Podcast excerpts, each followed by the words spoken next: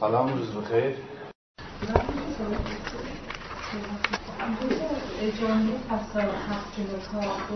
یا دارانه ایژوکیشن گفتید که میشه مثلا به جامعه؟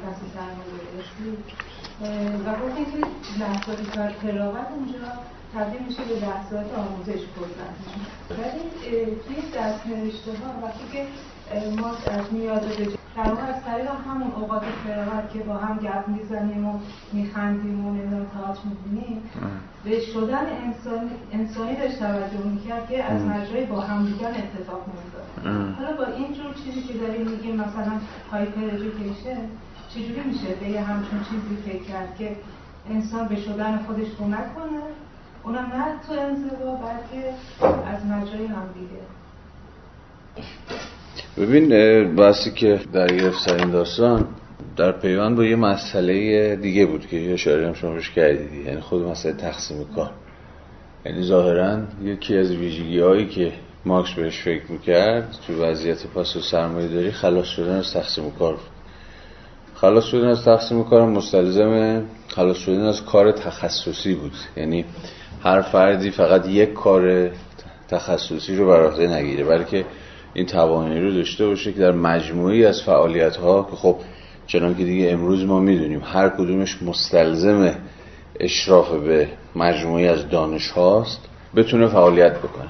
حالا این بحث رو اگر منطقا ادامه بدیم می‌رسیدیم به این داستانی که من اسمش رو گذاشتم هایپر ایژوکیشن یعنی یه جور بیش آموزش. یعنی چی؟ یعنی فرد برای اینکه بتونه به تخصص های به کسرتی از تخصص ها و دانش ها و مهارت ها مجهز بشه ناگزیر از اینه که مدام در معرض انگار آموزش باشه برای اینکه بتونه مجموعی از فعالیت ها رو که خب هر کدومش یک عمری احتمالا برای متخصص شدن درش وقت لازمه صرف بکنه. برای همین به نظرم رسید که ما با یه جور تناقض یا اگر نگم تناقض با یه جور تنش تو نظریه پسا سرمایه داری پسا تقسیم کار سر در میاریم. یعنی جایی که حتی اوقات فراغت شما هم ظاهرا یا دستگاه بخشی از اوقات فراغت شما هم میباید صرف چیز بشه. صرف آموزش بشه برای اینکه بتونید در مجموعی از فعالیت ها مشارکت بکنید. نه فقط در یک فعالیت. برای همینم بود که به نظرم میاد که به راحتی نمیشه با خوشبینی ها یا شاید کلمه بهترش وعده ها باشه. با وعده های مارکسیزم همراه شد. از حیث اینکه وضعیت پس سرمایه داری وضعیت فراغته فراغت به دقیقا معنای مارکسی کلمه. یعنی دیگه کار اجباری یا کار ضروری رخت برمیبنده و خود کار به یک فعالیت دلخواهانه یا بازی گوشانه به معنایی که چهار پنج جلسه پیش صحبت کردن یادتون باشه؟ اصلا خود کار به بازی تبدیل میشه. یادتون دیگه مفصل سرش صحبت کرد. نه به این دلیل ساده که هر لحظه کار در این حال میباید فرآیند آموزش هم باشه تا شما دقیقا این توانایی رو پیدا بکنید که در مجموعی از فعالیت ها مشارکت بکنید این بسیار نکته مهمیه. بسیار بسیار نکته مهمیه. حتی یه وجه دیگه هم داره. حالا من اخیرا به واسطه اون صحبتی که دو هفته پیش مطرح شد اون گزینه های آلترناتیو سرمایه داری که من یه مطالعه مفصلی رو شروع کردم احتمالاً دو سه هفته دیگه به یه سرانجامی می‌رسه. حالا اونجا من باز مفصلتر بحث می‌کنم. ولی یکی از تنشهایی که وضعیت های آلترناتیو سرمایه داری دارن در مصادیقی که تجربه شدن در سالهای اخیر مسئله علاقه خود کارگران به مشارکت. یعنی یه مفروض خوشبینانه بازم در مارکسیزم وجود داره که خب همه کارگران از خدا خواستن که در مالکیت و در مدیریت کارخونه مشارکت بکنن. ولی جالبه در بسیاری از مصادیق تاریخی که ما می‌شناسیم لزوما کارگران علاقه به این نداشتن که مثلا در فرایندهای مدیریت کارخونه مشارکت بکنن. چون این دقیقا مستلزم پذیرش حدی از مسئولیت حدی از حد بیشتری از مداخله در امور و چیزهای شبیه به اینه و خیلی سرشون به وقت این داستان درد نمی‌کنه. ترجیح میدن دستمزدهای بالاتر طلب بکنن تا سهمی در مدیریت بنگاه. متوجه این خیلی نکته مهمیه بسیار نکته تعیین کننده ای یکی از اصلا سوال هایی که توی بحث های آلترناتیو برای سرمایه داری هست اینه که به واقع چگونه باید خود کار کنان یک بنگاه رو هم از کارمندان دفتری تا نمی‌دونم کارگران خط تولید واقعا مجاب به این کرد که مشارکت بکنن و هزینه ها و ریسک ها و مخاطرات و مسئولیت های این خودمدیریتی رو یا خودگردانی رو هم بپذیرن. اینا نکاتیه که نمیشه به سادگی از کنارش عبور کرد. یعنی اینا رو نباید مفروض گرفت که الان شما بخواید اینجا رو مثلا اشتراکی بکنید مالکیت اینجا رو و مدیریت اینجا رو همه با جان و دل میپذیرن و تو صف که آقا ما می‌خوایم مشارکت. لزوما اینجوری نیست لزوما طرف میگه آقا من فقط یه حاشیه امنیت درآمدی و مثلا شغلی می‌خوام. همین کفایته مشارکت کنم و هر روز تو جلسات نمی‌دونم شورا شرکت بکنم و سهمی ایفا بکنم و مسئولیتی بپذیرم اینا نه اصلا دنبال این داستانه نیستن اینا همه ماجراهایی که ذره ما رو به اون صورت بندی های حال دست کم کلاسیک مارکسی باعث بشه که با احتیاط بیشتری بهش نظر کنیم. حالا این بحث دامنه داره خیلی دم دامنه داره. خب برگردیم به کتاب. ما الان ابتدای فصل هشتمی و وارد فصل جذاب و بسیار طولانیه. و بسیار تاریخیه و پر از اسناد و نمی‌دونم یافته های تاریخی و اینهای چیز شدیم. کار روزانه شد یا ورکینگ دی یا روز کاری شاید بشه ترجمهش کرد. بهتر از کار روزانه باشه. خیلی وقتا کار شبانه است. 16 ساعت داره کار می‌کنه دیگه مستقل کار روزانه نیستی. به منظور ورکینگ دی دیگه. یعنی روز کاری. یا شبانه روز کاری اصلا در واقع. و خب سیاسی ترین فصل کتاب خواهیم دید چرا سیاسی ترین فصل کتاب. می‌تونید هم فکر کنم حدس بزنید چرا سیاسی ترین فصل کتابه یا حداقل می‌تونید حدس بزنید سر چه چیزی سیاسی ترین فصل کتابه.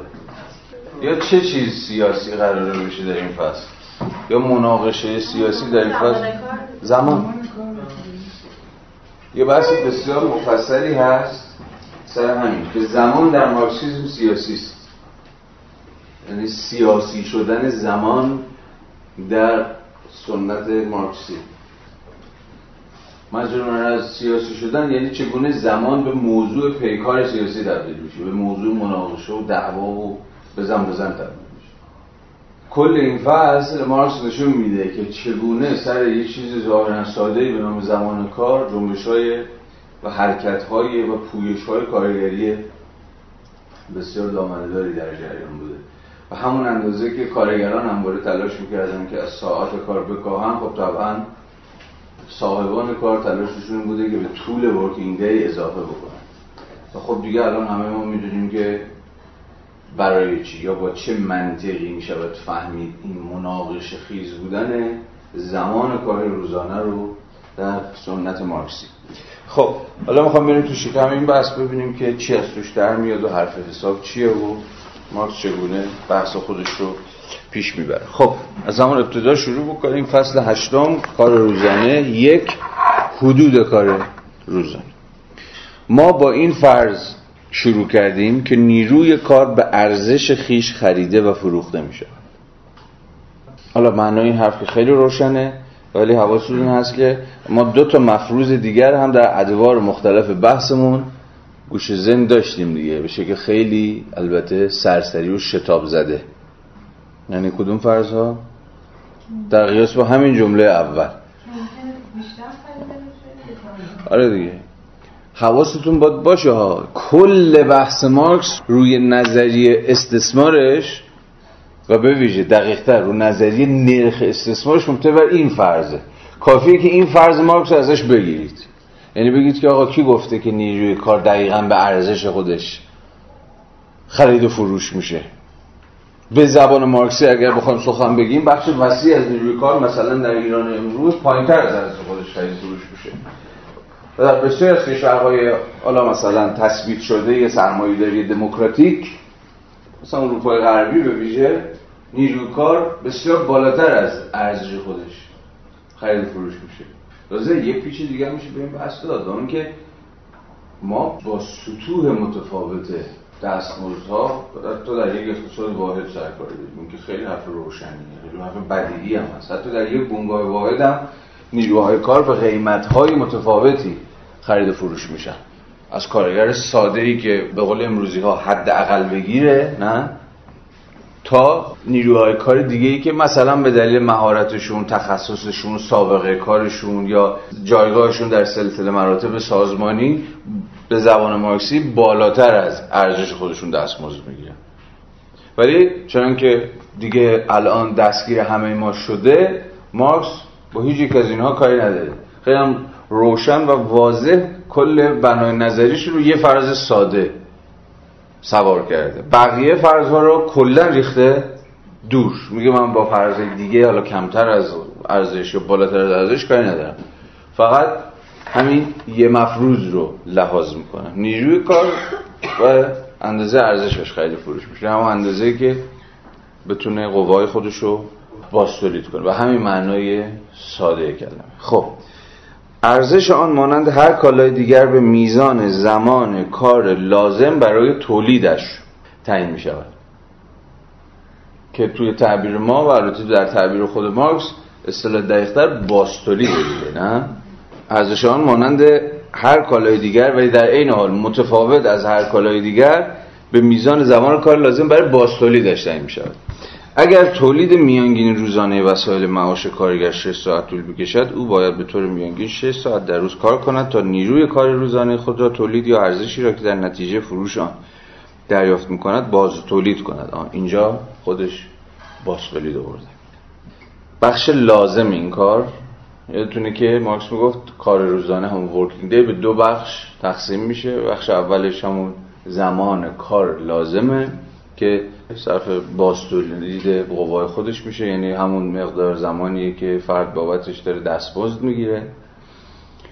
و زمان کار اضافه که همون کار پرداخت نشده است که همون مبنایی برای بهره کشی از نیروی کار. یعنی کارگر در اون ساعت کاری انجام میده ارزشی تولید می‌کنه ولی اون ارزش تو جیب خودش نمیره بلکه به دیگری اختصاص پیدا می‌کنه. بخش لازم این کار روزانه برابر با 6 ساعت است و بنابراین با یکسان ماندن سایر شرایط کمیت معلومی است.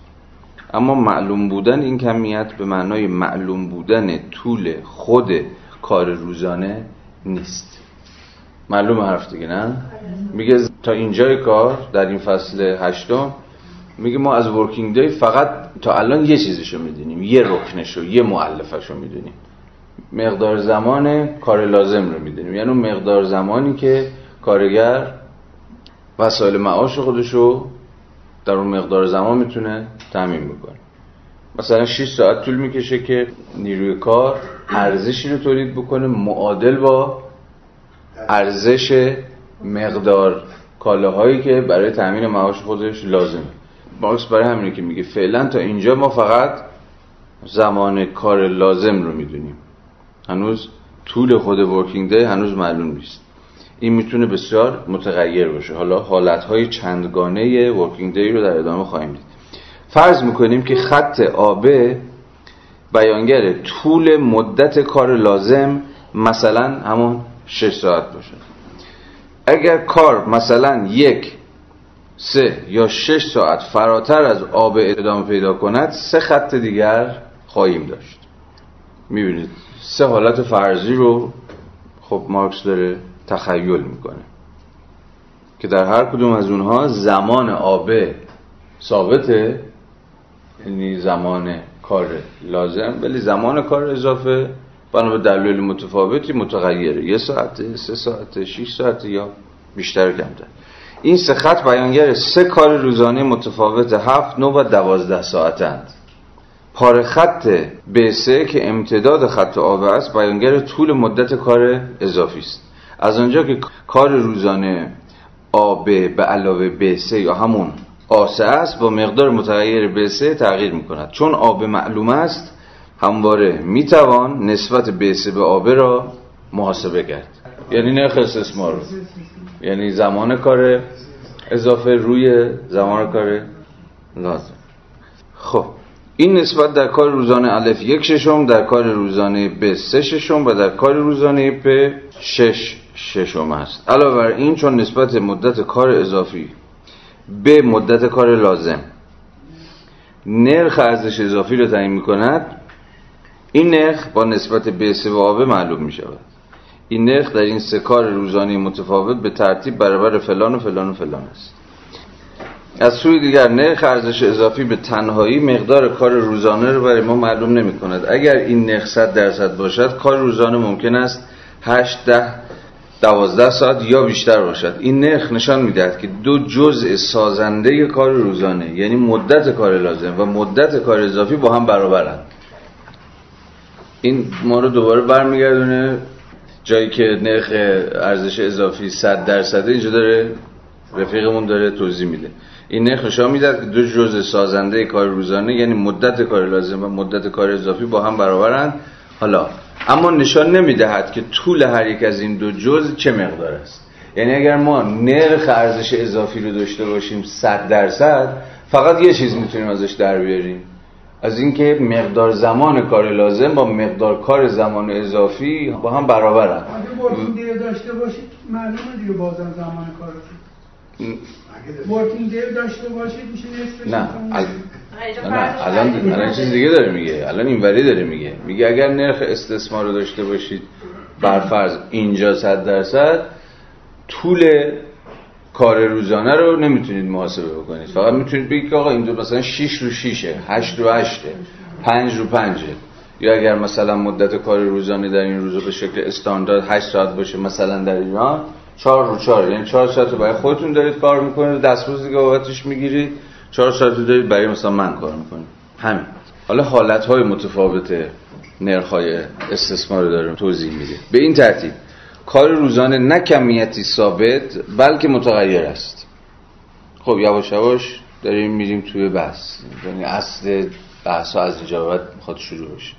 خب به این ترتیب کار روزانه نه کمیتی ثابت بلکه متغیر است. یقینا یکی از اجزای آن را مدت کار لازم برای باز تولید نیروی کار خود کارگر تعیین می کند اما کل مقدار کار روزانه با تغییر مدت کار اضافی تغییر می کند و خب بر سر مدت کار اضافی مناقشه است. یک تضاد آشناپذیر وجود داره. تا جایی که نیروی کار برمیگردیم می‌خواد هی مدام از زمان کار بکاهه هی ساعت هایی که کار می‌کنه رو هی کم بکنه از اون طرف. تا جایی که به کارفرما مربوط میشه مدام تلاش و تقلایی هست برای اضافه کردن بر زمان کار. اضافی. و در نتیجه زمان کل کار روزانه. حواستون باشه هنوز اینجا پای مثلا یه چیزی مثل قانون کار و اینها وسط نیومده که تعیین بکنه که آقا ده ساعت زمان کار روزانه است تمام شد فعلا هنوز تو وضعیت همون انتظایی هستیم. می‌دونید دیگه در زمانی که مارکس داره این کتاب رو می‌نویسه انگلستان قانون کار داره.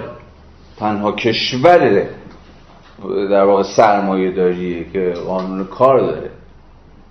1864 البته ورژن های قبل هم وجود داشته برای قانون کار در انگلستان ولی مشخصا 1964 به بعد انگلستان قانون کار داره که اتفاقا زمان کار روزانه هم ورکینگ دی رو هم مشخص می‌کنه. اون اولین قانون کاری که دست گذاشت روی محدوده قانونی زمان کار در طول یک روز. ولی فعلا مارکس این مفروض رو هم می‌ذاره کنار. فقط ما با یه شرایط انتظایی سر کار داریم. به این معنی که ازش صحبت کردیم. حالا اما کل مقدار کار روزانه با تغییر مدت کار اضافی تغییر می‌کنه. بنابراین کار روزانه در عین تعین می‌تواند در خود و برای خود نامتعین باشد. روشن؟ چیش مفهم در این تعین و تعین کجا داریم؟ الان همه چی نامتعین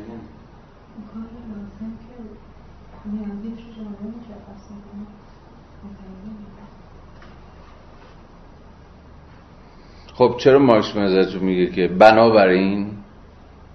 خب بنابراین یعنی احتمالا یه نتیجه از جمله قبلی دیگه نه؟ اگر بنابراین که اینجا همجوری رو هوا نیومده. بنابراین یعنی بنابراین یعنی کدوم؟ جمله قبلی؟ ببینید تو جمله قبلی رو. کل مقدار کار روزانه با تغییر مدت کار اضافی تغییر می‌کند. درسته تغییر می‌کند ولی بالاخره زمان مشخصی داره. حالا یا 8 ساعته یا 10 ساعته یا 12 ساعته. اوکی تغییر می‌کنه بالا میشه پایین میشه. متناسب با وچه متغیر زمان کار روزانه. که اینجا وجه اون رکن اون معلفه متغیر زمان کار روزانه اینجا تو مفروضات مارکس چیه؟ زمان کار اضافه است دیگه. چون فرض گرفته بود یادتونه دیگه با مفروضاتش بیاد جلو. فرض گرفته بود زمان کار لازم ثابته. ما الان در سطحی از تمدن هستیم در سطحی از جامعه هستیم که آقا چهار ساعت طول می‌کشه برای اینکه یه نیروی کار معمولی بتونه قوای زیستی خودش رو باش تولید کنه. خب این که ثابته. پس همه ما باید اون چهار ساعته رو کار بکنیم. پس وچه متغیرش میشه اون مقدار زمان کار اضافی که دیدید دیگه. گفت یه ساعت سه شیش هشت ده ساعت هر چند خب داشته باشیم نرخ هم داشته باشیم کار چیزم خوب واسه مشخص میشه دیگه. ما الان کار لازم رو داریم. خب. هم داریم. خب قاعدتا پس کار متغیر هم باید داشته باشیم. بله این چیزا کاملا قابل محاسبه ایه مارکس می‌خواد بگه اینا رو نمیشه محاسبه کرد. اون همه تلاشش اینه که اگه اونو داشته باشیم مثلا اون یکی رو می‌تونیم محاسبه بکنیم. یا می‌خوام ببینم الان فرض ما بالاخره اینه که کار لازم داریم یا نداریم؟ اون که فرض بعدی چی؟ همون فرض آغازینمونه. الان من گفتم. میگم وقتی اینو داشته باشیم پس نمی‌تونیم بگیم ما با داشتن نرخ هیچی دستمون نمیاد فقط یه نسبتی خود کتاب داره میگه که نرخ ارزش اضافی به تنهایی مقدار طول کار روزانه رو برای ما معلومه. نه. سب گفت به تنهایی به این معنا گفت اگر نسبت اینا مهمه تفاوتش اگر نسبت نرخ ارزش اضافی رو داشته باشیم مثلا 100 درصد. اگر اینو داشته باشیم فقط یه چیز می‌دونیم. اینی که این دوتا با هم زمان کار لازم زمان کار اضافی با هم دیگه برابرن. همینو می‌دونیم. چیز دیگه ای نمی‌دونیم. یعنی نمی‌دونیم چند کل طول روز چند ساعته. می‌دونیم هر تعداد ساعتی که هست دو تا رکن زمان کار روزانه با هم دیگه برابر همین. پس جمله آخر کار روزانه. در عین تعین کار روزانه در عین تعین. یعنی روزانه متغیر هست. از این بنگاه به اون بنگاه از این جامعه به اون جامعه. ولی به حال در یک لحظه تاریخی مشخص زمان مشخصی داره این چیز پیچیده توش نیست که. داستان تو بعدشه. کار روزانه در عین تعین یعنی در این حالی که مشخص شما 10 ساعت کار می‌کنید یا 16 ساعت کار می‌کنید یا 8 ساعت در خود و برای خود نامتعین است. این نامتعین بودنش ناظر بر جملات قبلیه. یعنی به خودی خود تعیین نمی‌کنه که چه مقدارش صرف کار اضافه بشه. چون اون چیزی که اساسا متغیره و تابع کسرتی و انبوهی از متغیرها و معلفه هاست خود زمان کار اضافه است. این زمان کار اضافه مثلا می‌تونه با مبارزات کارگری کاهش پیدا بکنه می‌تونه با قانون کار کاهش پیدا بکنه. می‌تونه با الزام کارفرما به اینکه آقا ساعت مثلا 4 شد حق ندارید برید خونتون با تو ساعت 6 و نمی‌دونم 7 تا 8 وایسید کارا رو جمع بکنید افزایش پیدا بکنه یا هر شرایط مفروض دیگه که شما فکرشو می‌کنید. میگه که در عین تعین در خود و برای خود نامتعین است به این مفهوم نیست که ضمن اینکه ما مثلا فرض کنیم میگیم که ده ساعت در روز ولی این کار روزانه امکان داره اون چیزی رو که باز تولید می‌کنه بیشتر از ده ساعت بشه. این نیست؟ میگه در عین تعین. یعنی ما یعنی مشخص می‌کنیم که کار روزانه ده ساعت بعد میگه در این تعین می‌تواند در خود و برای خود نامتعین باشد. یعنی چیزی رو که تولید می‌کنه در ضمن اینکه ده ساعته ولی بیشتر از ده ساعت تولید کنه. این نیست؟ به نظر میگم داریم میپیچونیمش یعنی خیلی ساده تو پانلش هم کار روزانه مقدار نامشخصی است ممکن است طولانی و کوتاه باشه. آره ببینید در این تابی که مارکس میده خیلی چیز ساده ای هم هست. ببین جمله قبلیش کل داستان رو حل می‌کنه. کل مقدار کار روزانه با تغییر مدت کار اضافی تغییر می‌کنه این دقیقا همون جمله ای که در جمله بعدی به یه شکل دیگری بازنویسی میشه. چون زمان کار اضافه متغیره همون یه ساعت یا سه ساعت یا 6 ساعته تو مثالایی که صفحه قبل زده بود خب زمان کار روزانه ورکینگ دی هم متناسب با بالا پایین شدنه. زمان کار اضافه بالا میشه یا پایین میشه. ولی به رغم اینکه متعینه به حال مشخصه که ورکینگ دی چند ساعته اما می‌تونه تغییرم بکنه. همون داستان پانویس صاف و ساده پایین. اگر چه کار روزانه نه کمیتی ثابت بلکه دوباره همون جمله. می‌بینید؟ هی دیگه ادبازی های مارکس دیگه باید دستون باشه دیگه. یه حرف بارها و بارها با زبانهای متفاوت و با صورتبندی های متفاوت سه تا جمله است داری حرف می‌زنی. متوجه این؟ سه تا جمله دقیقا جمله بعدی پاراگراف همین اگرچه زمان کار روزانه نه کمیت ثابت بلکه سیاله است. عین جمله قبلی. زمان کار روزانه در این حالی که متعین است ولی می‌تواند کاملا نامتعین هم باشد. عین همین جمله است. گرچه زمان کار روزانه نه کمیت ثابت بلکه سیال است تنها می‌تواند درون حدود معینی تغییر بکند. خب یه دعوی جدید یه حرف جدید.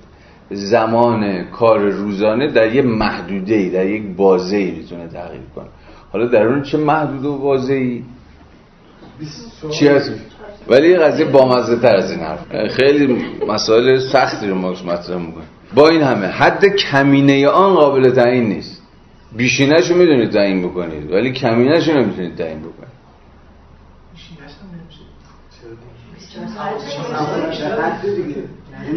نه راست میگه می‌دونم چی می‌خواد بگه. بیشینش هم نمیشه حالا کاری نه فعلا این بازی ها رو بذاریم که نه و حرف ماکس روشنه. یه بابایی رو نمی‌تونید بیشتر از یه روز کار بکشید. ولی معنای این حرف چیه؟ نه به این دلیل که روز 24 ساعته. به این دلیل که یک آدم حدی داره توانش برای کار کردن. نه اون 24 ساعت یعنی گولون 24 ساعت نخورید. یعنی اون محدوده که گفتیم 24 ساعت نیست اتفاقا.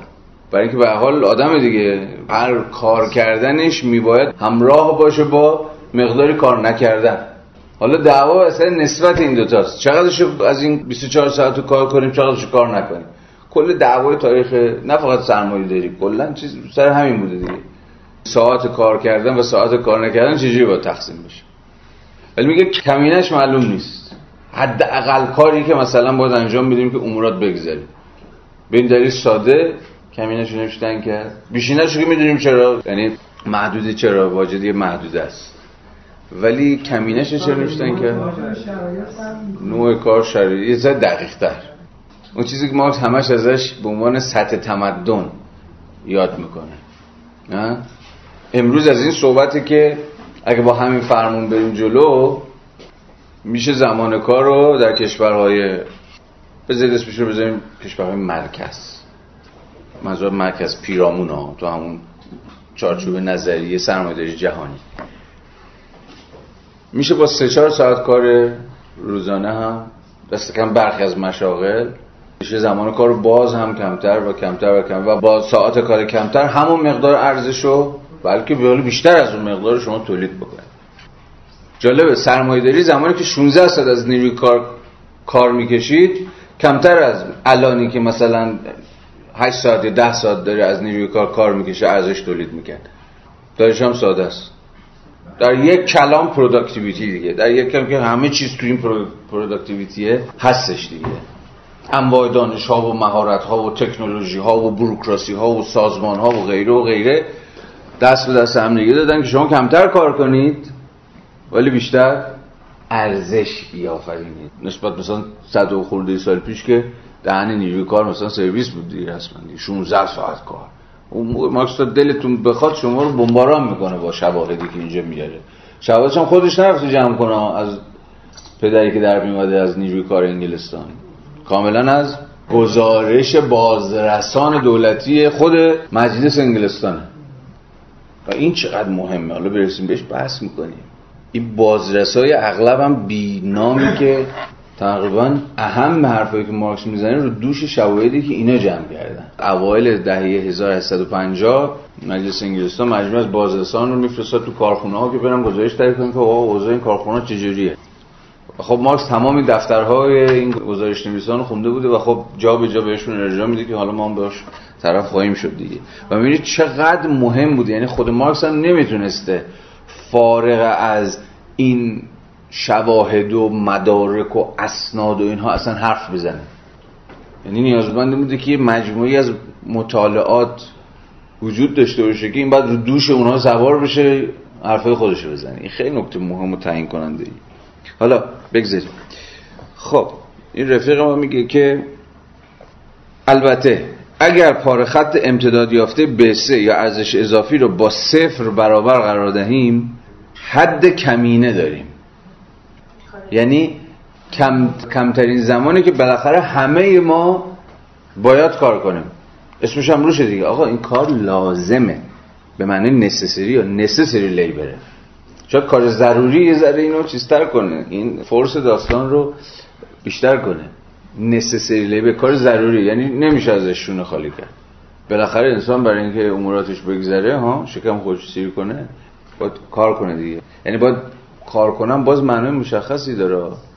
یعنی بالاخره باید زمانی از زمان روزانه خودش رو صرف تولید کالاهایی بکنه که برای نیازهای زیستیش لازمه. برای همینی که مارکس میگه اگر به سه رو یعنی زمان کار اضافه رو صفر فرض کنیم آبه همون زمان کار لازم به حال حد کمین است. به حال همون حدیه که همه ما باید کار بکنیم. یعنی خودش داره میگه دیگه. یعنی آن بخش از روز که کارگر تیان باید ناگزیر برای تامین معاش خود کار کند. اما این مهم. از اینجا برداشت چون یادتونه قبلا گفته بود حد کمینه ندارد. یا البته گفته بود حد کمینه قابل تعیین نیست. ولی جمله بعد گفتش که ولی آبه اون حد اقل زمانی که در طول روز باید صرف کار بشه. معناش چیه؟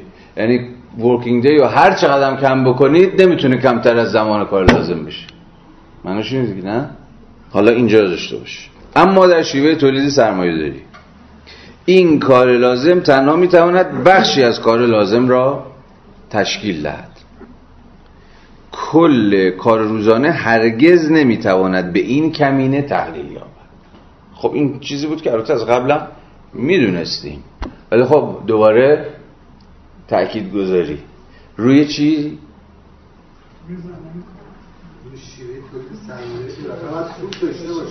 توی شیوه تولید سرمایه داری همیشه تحت هر شرایطی در بهترین و شکوفاترین دوران خودش هم همواره چیزی بیش از زمان کار لازم یعنی زمان کار لازم به علاوه یه چیزی اون بیسیه. حالا بیسیه رو شما می‌تونید مثلا کمش بکنید.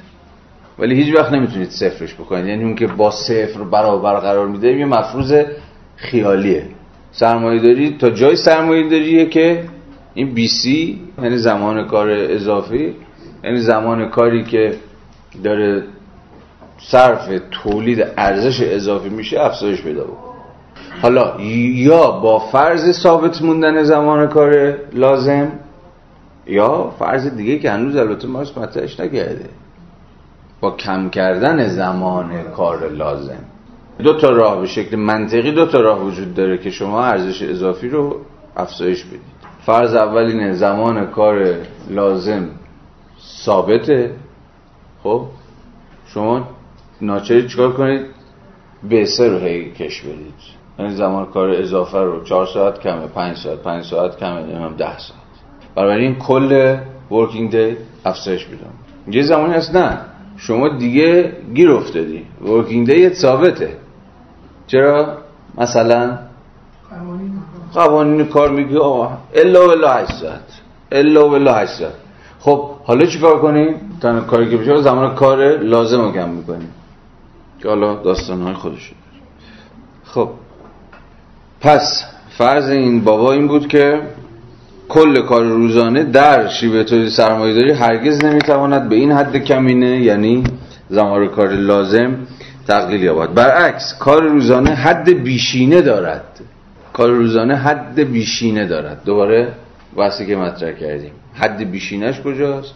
یعنی تا چه حد که دست کم حد زدیم. احتمالا مارکس باید به پای یه چیزی مثل توان نیروی کار رو بکشه وسط. حالا ببینیم که آیا حدسمون درست یا نه. این حد نمی‌تواند از یک نقطه معین فراتر برود. زمان کار روزانه. دو چیز این حد بیشینه را مشروط می‌کند. اول حدود جسمانی نیروی کار. همون چیزی که حدسش رو زده بوده توش و توانمون محدوده دیگه. انسان در 24 شبانه روز فقط می‌تواند کمیت معینی از نیروی حیاتیش را صرف کند. به همین نحو اسب ها به طور منظم فقط 8 ساعت در روز می‌توانند کار کنند. نیروی حیاتی باید در بخشی از روز استراحت کند بخوابد و در بخش دیگری از روز انسان باید نیازهای جسمانیش را برطرف کند. غذا بخورد خود را بشوید و بپوشد و فلان. علاوه بر این محدوده های صرفا جسمانی گسترش کار روزانه با موانع اخلاقی رو با یه داستان دیگر هم کشید وسط. یعنی فقط زور فیزیکی و توان جسمانی اینا نیستش. محدوده اخلاقی هم هست. که انسان که نباید از این حرفا دیگه انسان که نباید مثل همه زندگیش که درگیری کار و فلان باشه. کارگر نیاز به وقتی دارد تا نیازهای ذهنی و اجتماعیش را برآورده کند و گستره و شمار این نیازها را سطح عمومی ساختار اجتماعی یا تو ویراس فرانسهش دوباره کلمه محبوب ماست تمدن محدود می کند بازم توجهتون رو جلب بکنم به تاریخی بودن نیازها در مارکس که اینو بارها بحث کردیم دیگه. نیازها تاریخی هم و ایزن نیازهای ذهنی و اخلاقی هم تاریخی. یعنی اگه تا یه روز مثلا چیزی به نام نیاز به آزادی یا فراغت یا استقلال مثلا استقلال شخصی. اینا ظاهرا یه جور نیدن ولی نیدی که بسته به صد تمدن زاده شده. خب. بنابراین تغییرات کار روزانه در چارچوب محدوده های جسمانی و اجتماعی نوسان می کنند اما این شرایط محدود کننده ماهیتی انطاف پذیر دارند و آزادی عمل بالایی را ممکن می سازند بنابراین ما با مدت های متفاوتی از زمان کار روزانه مثلا با 8 ده 12 و الی آخر ساعت روبرو می شویم سرمایدار نیروی کار را به ارزش روزش دوباره تکرار. به یه زبان دیگه. سرمایدار نیروی کارش را به ارزش روزش خریده است. اوکی اینو که می‌دونیم. ارزش مصرفی نیروی کار در سراسر یک روز کار به او یعنی به کارفرما به سرمایدار تعلق دارد. یادتونه مارکس بگفتش که کارفرما ارزش مصرفی نیروی کار رو می‌خره. من یه ارزش مصرفی برم بابا دارم. یعنی از قبل مصرف قوای ذهنی و جسمانی خودم چیکار می‌کنم؟ تولید می‌کنم. یعنی شرط تولید ارزش مصرف قوای جسمی و ذهنی کارگره. اما بحثی که کرده بودیم راجبه اینه که تولید و مصرف در مارکس عملا دو چیز متفاوت نیستن. کاملا همبسته با همن. شرط تولید مصرف و شرط مصرف تولیده. و اوجش شما می‌تونید در خود نیروی کار ببینید. نیروی کار از قبل مصرف شدنه که تولید می‌کنه. و راجب تمایزهای نیروی کار با دیگر کالاها هم که صحبت کردیم دیگه به قدر کافی. تمایز بارز نیروی کار به مسابقه کالا با دیگر کالاها اینه که برخلاف کالاهای دیگه که فقط در حکم تجلی ارزشن این در حکم خالق ارزشه. خب ارزش مصرفی نیروی کار در سراسر یک روز به سرمایهدار تعلق دارد. به این ترتیب او این حق را کسب کرده است که کارگر را در طول یک روز به کار برای خود وادار کند. اما کار روزانه چیست؟ پس بعد این همه حرفایی زد دوباره برمیگرده سر سطر. دوباره بیاد بپرسیم که کار روزانه چیست؟ ورکینگ دی چیست؟ در هر حالت کمتر از یک روز طبیعی است. ورکینگ دی در هر حالت کمتر از یعنی کمتر از 24 ساعت. دلیلش هم که دقیقی پیش صحبت کردیم. چون کل روز کل یک روز طبیعی کل 24 ساعت نمی‌تونه صرف کار باشه. بخشی از روز باید صرف همین باز یابی قوای کارگر بشه چقدر کمتر؟ یعنی چقدر ورکینگ دی چقدر کمتر از یه روز طبیعیه؟ سرمایدار نظرات خاص خودش رو درباره این نقطه بیبازگشت یعنی مرز لازم کار روزانه دارد. او در مقام سرمایدار صرفا تجلی انسانی سرمایه است. روحش روح سرمایه است. اما سرمایه تنها یک نیروی محرک دارد. و آن گرایش و ارزش افزایی و خلق ارزش اضافی است. جذب بیشینه ممکن کار اضافی توسط بخش ثابت خودش. یعنی وسایل تولید. پانوشت چیزم با مزه است. پانوشت یک. توضیح همین حرف مارکسه. این هدف سرمایه دار است. که با سرمایه صرف شده خود یعنی چی؟ سرمایه ثابت. با سرمایه یعنی اونقدر که پول ورده ریخته تو بازار زبان امروزی زبان سادش بیشینه مقدار ممکن کار را به دست آورد که میشه ترجمه همین حرف مارکس. تلاش سرمایه دار اینه که چیکار کنه؟ جذب بیشینه ممکنه کار اضافی هر چقدر کار اضافی بیشتر بهتر. اما این جذب کار اضافی روی یک شالوده ای باید بنا شده باشه یه مبنایی باید داشته باشه. مبناش چیه؟ یا روی چی سواره؟ روی وسایل تولید روی سرمایه ثابت. یعنی یه کارخونه ای باید باشه سادش کنیم. یه کارخونه و یه دم دستگاهی و یه چهار تا نمی‌دونم این چرخ خیاطی و ریسندگی تو هم مثالای محبوب مارکس باید در کار باشه تا به قول خودش هرچی بیشتر جذب بکنه ارزش اضافی ارزش اضافی رو از نیروی کار. می‌خوام توجه شما رو جلب بکنم به منطقی بودن زبان مارکس ها بازم فارغ از موافقت یا مخالفتتون تقریبا هر آن چیزی که داریم میگه عملا استنتاجی از مفاهیمی که پیش از این مقدماتش رو چیده. بنابراین فقط کافی حرف مارکس رو ترجمه بکنیم. با ترجمه مفاهیمش می‌تونید بفهمید که چی می‌خواد بگه و حرف حسابش چیه. خب سرمایه کار مرده است. یکی از جملات معروف کاپیتاله. تو هم شنیدید قبلا. حتی اگه سرمایه رو نخونده باشید. سرمایه کار مرده است که خوناشاموار تنها با مکیدن کار زنده می‌تواند زندگی کند. و هر چه کار بیشتری را بمکد بیشتر زنده میماند. اون بمکد رو هست بله. کسی رمان فرانکشتاین بانو مارشلی رو خونده؟ قبلا هم بهتون گفتم دیگه یکی از مطالعاتی که مثلا توی چیزه تو ادبیات مارکسیستی اینام شده همین بارها گفتم تکراری عذرخواهی می‌کنم فقط محض یادآوری. علاقه مارکس به داستانهای خوناشام ها و اینجور ماجرا بوده آره.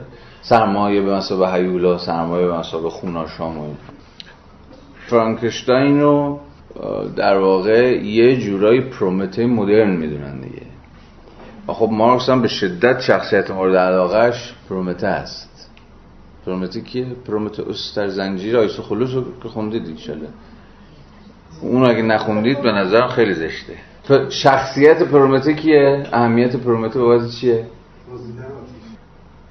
پرومته در واقع تمثال ایستادگی انسان در برابر البته پرومته که خودش انسان نیست ولی در واقع تعارضی است بین خدایان به نفع انسان.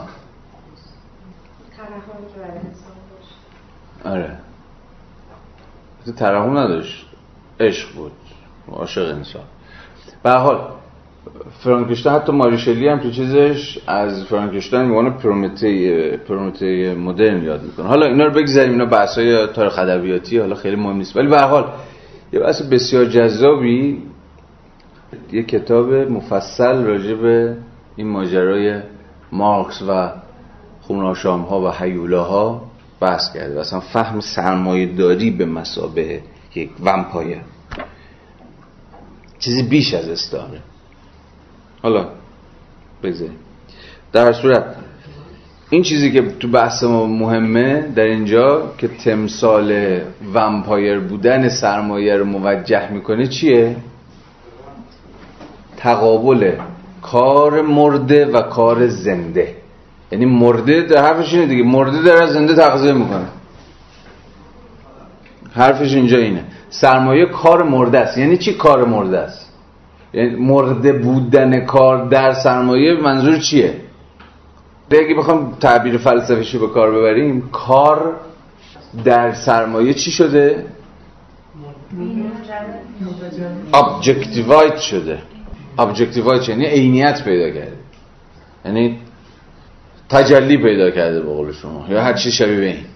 یعنی کاری که. یعنی living labor در سرمایه همین باز کلمه‌ای که اینجا بیشتر به کار برده دلمه میبنده یا منعقد میشه و به این دلیل منعقد شدن لخته شدن مثلا مثالی که راجع خونه می‌زنه خونی عین سرمایه عین خون لخته شده است. این شاید تعبیر بهتری باشه.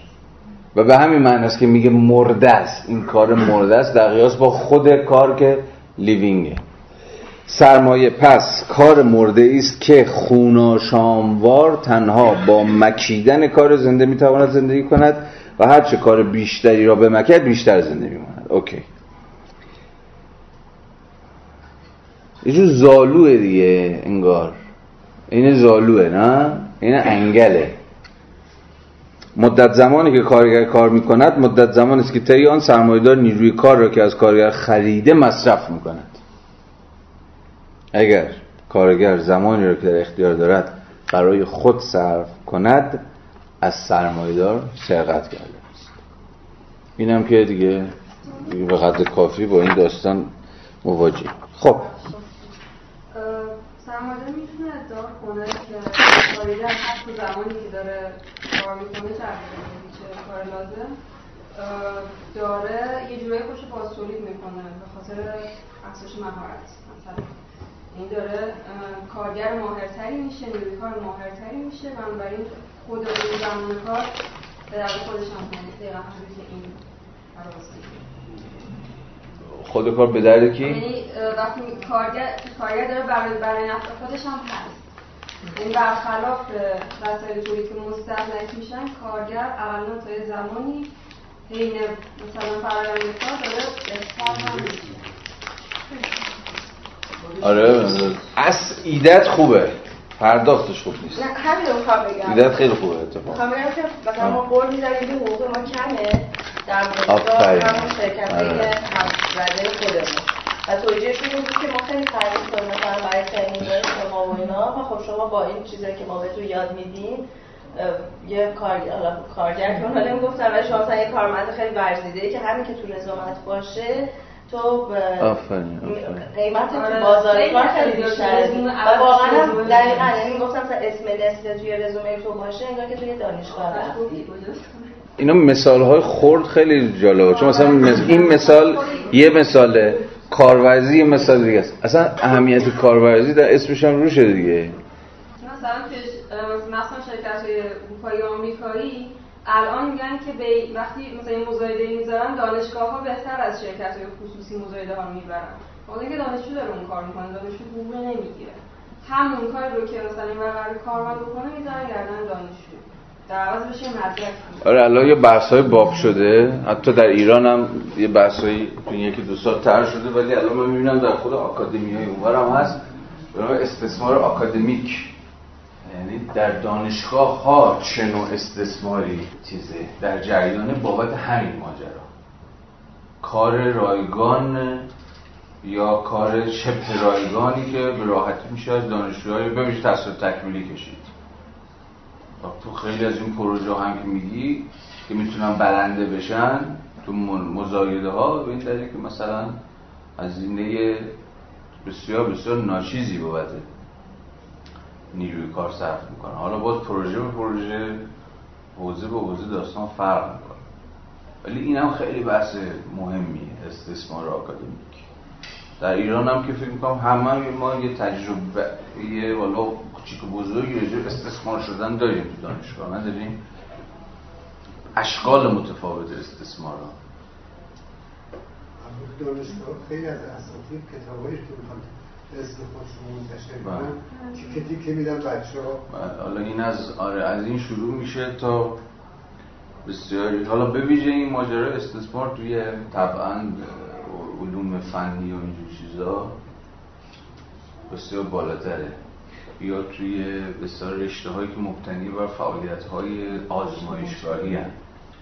یا فعالیت های میدانی هن. اینا بسیار تعیین کننده است. ماجرا. کار مفصلی باید بکنیم روی یکایی که این باشگاه یکیش هم همین استثمار آکادمیک. من مثلا تا جایی که می‌دونم که پایان نامه چیز حالا کتاب متاب و اینا که هیچی. تنها امید ما اینکه هیچ اتفاق بیفته توی پایان نامه هاست دیگه. من ندیدم متاسفانه تا الان کسی مثل یه پایان نامه می‌توانم با طول اجتماعی اینا کار بکنن.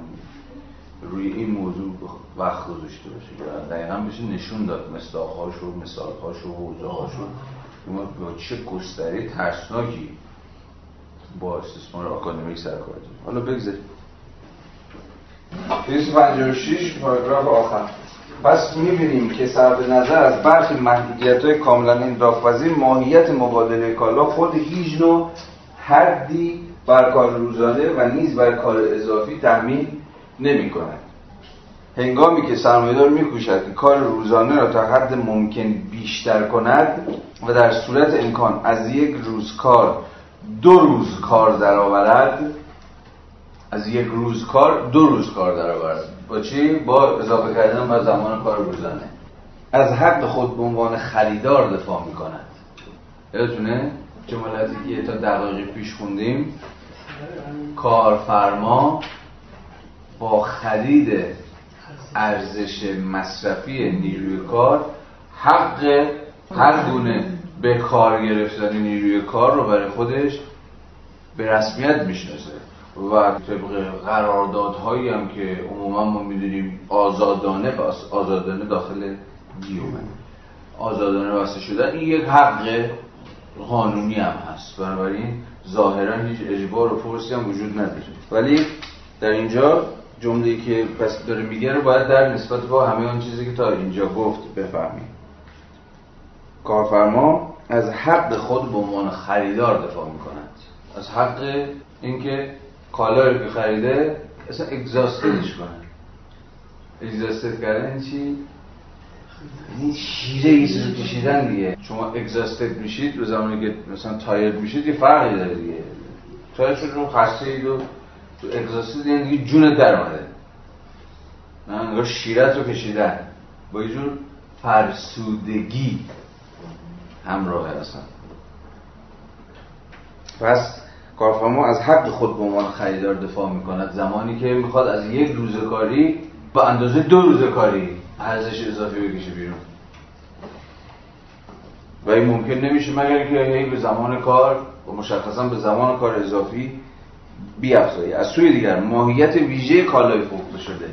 ماهیت ویژه کالای فروخته شده این یعنی ماهیت ویژه نیروی کار یا ما ارزش آفرینش باشه مستلزم اعمال محدودیت در مصرف آن توسط خریدار است.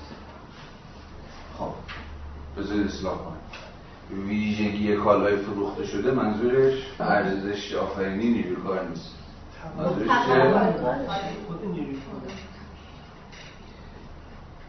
ویژگی خاص این کالا با کالاهای دیگه. پس الان یه تفاوت دومی هم پیدا شد برای نیروی کار به عنوان کالا با دیگر کالا تفاوت اولی که تا الان می‌دونستیم این که خب نیروی کار کالایی که برای دیگر کالا ارزش تولید می‌کنه. اوکی اینی که اما یه تفاوت هم با کالاهای دیگه داره با توجه به این فرض کرد که نباید بذاری فرسوده بشه. نباید اگزاستد بشه. چون اگزاستد که بشه ها همه توانش ازش بگی شیرش رو بکشی یعنی به معنی خلاصه کل همشو مصرف کنی اگزاستد شده این همین دیگه یعنی همه توان خودتون مصرف کنید اولا این کالا رو تبدیل کردی به کالا باطله. اتفاقا ویژگی خاص این کالا اینه که مستلزم اعمال محدودیت در مصرف آن توسط خریدار یعنی خیلی باید با احتیاط مصرفش کنیم.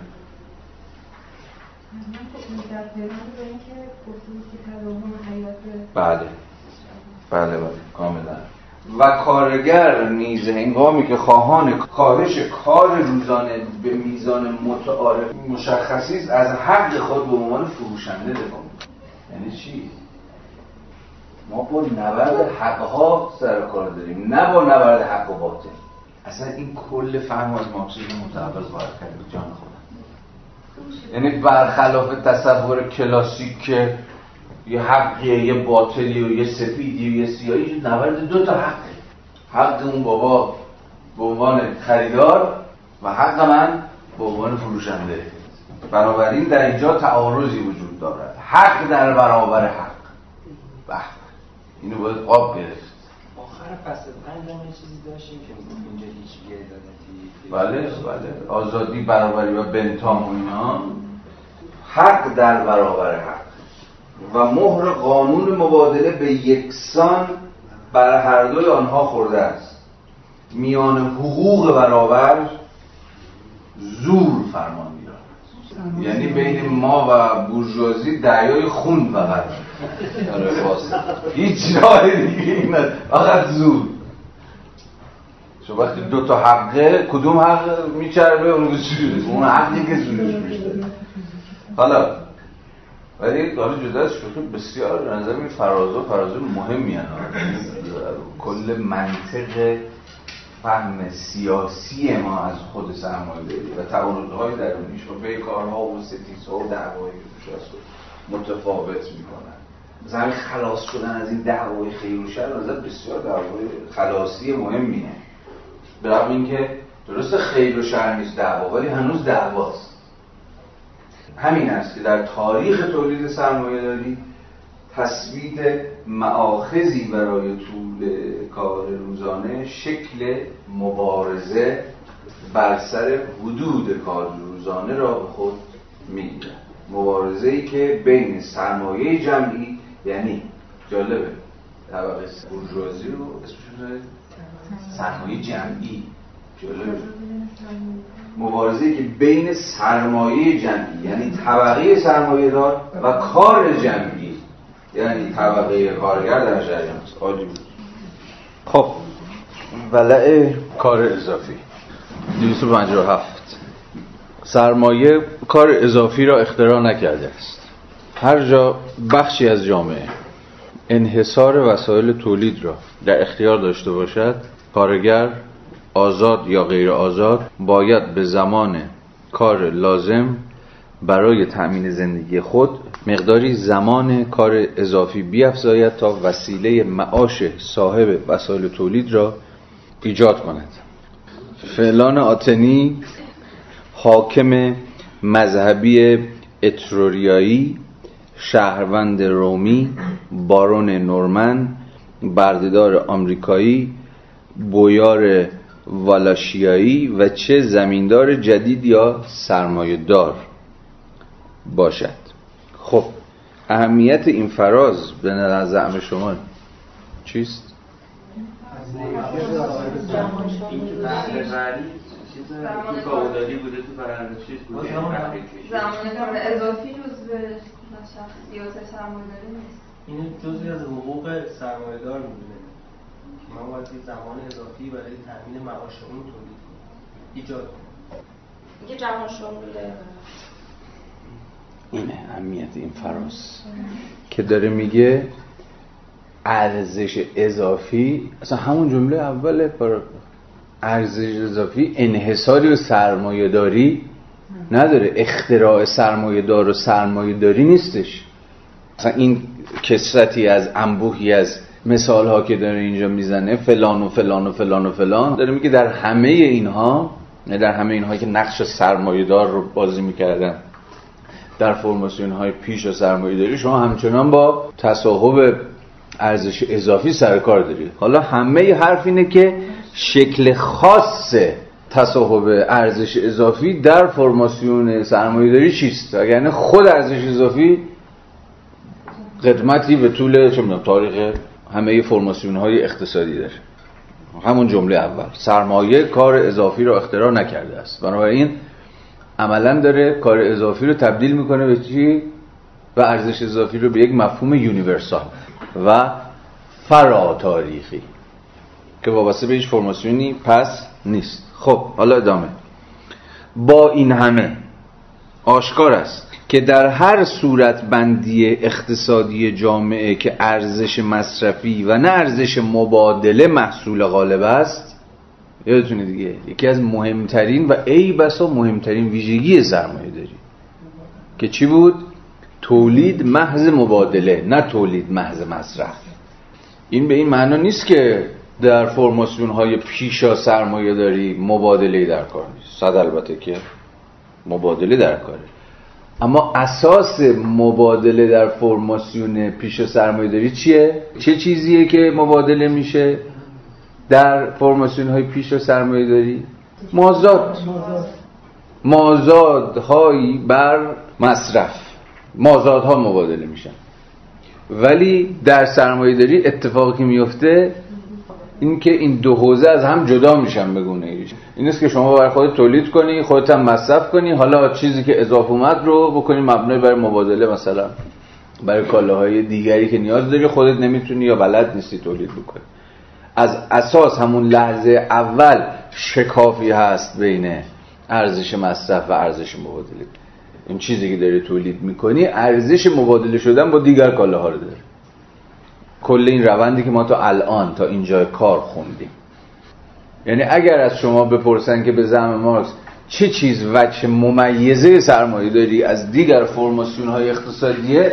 در یک کلام تولید محض مبادله. اگر فقط یک ویژگی قرار باشه مشخصه ولی اولی می‌دونیم که خب تنوعی از ویژگی ها هست که سرمایه داری رو از غیر سرمایه داری سوا می‌کنه. و حواستون باشه که این خبتو نکنید که بگید سرمایه داری نظامی است که تمایزش در اینه که ارزش اضافی رو تصاحب می‌کنه. این همه فرماسیون ها ارزش اضافی تصاحب می‌کنه حالا یه بار دیگه برگردیم به جمله‌ای که حالا ماش می‌خواد بگه درسته که ارزش اضافی مفهومی است. فرا تاریخی مفهومی است یونیورسال اما این اما به بعده که کار مارکسه و اهمیت مارکسه. با این همه آشکار است. که در هر صورت بندی اقتصادی جامعه که ارزش مصرفی و نه ارزش مبادله محصول غالب است کار اضافی توسط دایره کم و بیش تنگ از نیازها محدود می شود و از سرشت خود تولید هیچ اتش سیری ناپذیری برای کار اضافی پدید نخواهد آمد. حالا معناش رو ببینید تو جملات بعد رو بازتر می‌کنه بنابراین در عهد باستان تنها زمانی زیاد کاری وحشتناک می شود کاری رو بولد کرده که هدف از آن کسب ارزش مبادله در شکل مستقل پولیش یعنی در تولید طلا و نقره باشد. شکل شناخته شده زیادکاری در این مورد کار اجباری تا هنگام مرگ است. کافی است کتاب دیودروس سیکولوس را بخوانیم. پانوشش رو ببینیم از همین باباست. نمی‌توان این تیره وقتان آنها که در معادن طلا میان مصر اتیوپی و عربستان کار می‌کنند را دید و نسبت به سرنوشت قطبارشان متأثر نشد. آنان حتی نمی‌توانند به نظافت بدن خود بپردازند یا برهنگیشان را بپوشانند. هیچ گذشتی در حق بیماران آجزان سالخوردگان یا ناتوانی زنان نمی شود همه آنها به زور تازیانه باید آنقدر کار کنند تا مرگ پایانی بر سیه روزی و رنجشان باشد. خب ما داریم از چه فرماسیونی حرف می‌زنیم؟ داریم از بردهداری حرف می‌زنیم دیگه. یعنی حتی نه هنوز فئودالیزم تو فئودالیسم منشأ اصلی تولید ثروت چیه؟ زمین. یا همون چیزی که تو اقتصاد سیاسی کلاسیک اسمش هست رانت اجاره بها. یعنی در یک کلام ما با مالکیت ارزی سر کار داریم در فئودالیسم و مبنای اصلی تولید ثروت فعالیت های کشاورزانه است در نسبت با عراضی حالا حاصل خیز یا کمتر حاصل خیز یا هر چیز دیگه شبیه. برای همین هم هست که اقتصاد سیاسی ملازم با عهد فئودالیسم چیه؟ یا کیان فیزیوکرات ها دیگه فیزیوکرات ها عموما نظر پردازهای چی هن؟ مالکیت ارزی هن. اینکه چگونه مالکیت ارزی در نسبت با فعالیت های کشاورزی تولید ثروت می‌کنه ولی قبل از اون فرماسیون پیشا فئودالیسم فرماسیون بردهداری که حالا اینجایی که مارکس داره ازش حرف می‌زنه داره از بردهداری حرف می‌زنه در بردهداری اساس چیز چیه؟ تولید ثروت اسم دقیقش بیگاریه فرق برده با صرف چیه؟ صرف همون کارگری که تو فودالیزم فودالیزم به ویژه اروپا و باز به ویژه اروپای غربی چسبیده به زمین دیگه. یعنی اصلا خودش جزی از زمینه و همواره در پیوند با مالکیت ارزی تعریف میشه. فرق صرف با برده چیه؟ می‌تونید حد اصلا تاریخ هم نخونید پیش کدومون ولی می‌تونید حد بزنید. صرف ساعت برای خودش هم کار می‌کرد. اما خب برده مطلقا به صرف سادش کنیم. به صرف هم یه چیزی می‌رسید. یعنی صرف بخشی از تولیدات خودش رو دست کم محض تامین وسایل معاش خودش می‌تونست به خودش اختصاص بده. یا ساعتی از طول روز یا ساعتی از زمان سال رو برای خودش کار می‌کرد. بعضا در برخی از مناطق بخشی از عراضی به تملک اینها هم در می اومد یعنی بخشی زمین اربابی بود و بخشی زمین کم و بیش شخصی. باز کشور به کشور جامعه به جامعه دوره به دوره فرق می‌کنه. یعنی اون چیزی که فودال صاحب می‌شد اسمش چی بود؟ بهره مالکانه. بهره مالکانه سهمی از تولید صرفا بود. اما برده به تمام فعالیت اقتصادیش صرف بیگاری می‌شد. یعنی تولید کار بدون اینکه به خودش چیزی بماست. مثل همین مثالی که مثلا اینجا داره می‌زنه. یعنی بیگاری اونم کار تا حد مرگ. یعنی حد کار مرگه نه مثلا تو فرم سرمایه داری حد کار توان جسمانی نرمال افراد مثلا در یه دوره تاریخی مشخص باشه. پس ما با سه تا فرماسیون متفاوت سر کار داریم که به انواع متفاوتی نیروی کار رو به کار می‌گیرن. بردهداری فئودالیسم و سرمایه داری ما با هم دیگه متفاوت. اینجا داره از زیاده کاری حرف می‌زنه. زیاده کاری در بردهداری یعنی زیاده کاری که در دوره های خاصی که مسئله بر استخراج طلا و نقره و اینها بود ناگهان حاد می‌شد برای اینکه ناگهان در زمان کوتاهی یک ثروت انبوهی تولید بشه. و این مستلزم زیاده کاری بود و زیاده کاری هم تلفات بسیاری تلفات جانی بسیاری بر دست بردهداری میگذاشت. خب حالا برگردیم به این داستان. با این همه اینها استثناهایی در عهد باستان بوده است. استثناء یعنی اون زیاده کاری منجر به مرگ. استثنایی درون دوران باستان. وقتی میگه دوران باستان شما بلا فاصله بردهداری به خاطر بیارید چون دوران باستان با خودی خود چیزی که تو ذهن ما لازم فرماسیون اقتصادی متبادر نمی‌کنه که می‌کنه مگه. منظور در اینجا از دوران باستان همون از حیث فرماسیون اقتصادی چیزی جز بردهداری خب اما اقوامی که تولیدشان هنوز تحت شکلهای پستر کار بردگی بیگاری و غیره قرار دارد به محض اینکه به گرداب بازار جهانی که تحت سلطه شیوه تولید سرمایه‌داری است. حواستون باشه یهو پریدا لحاظ تاریخی.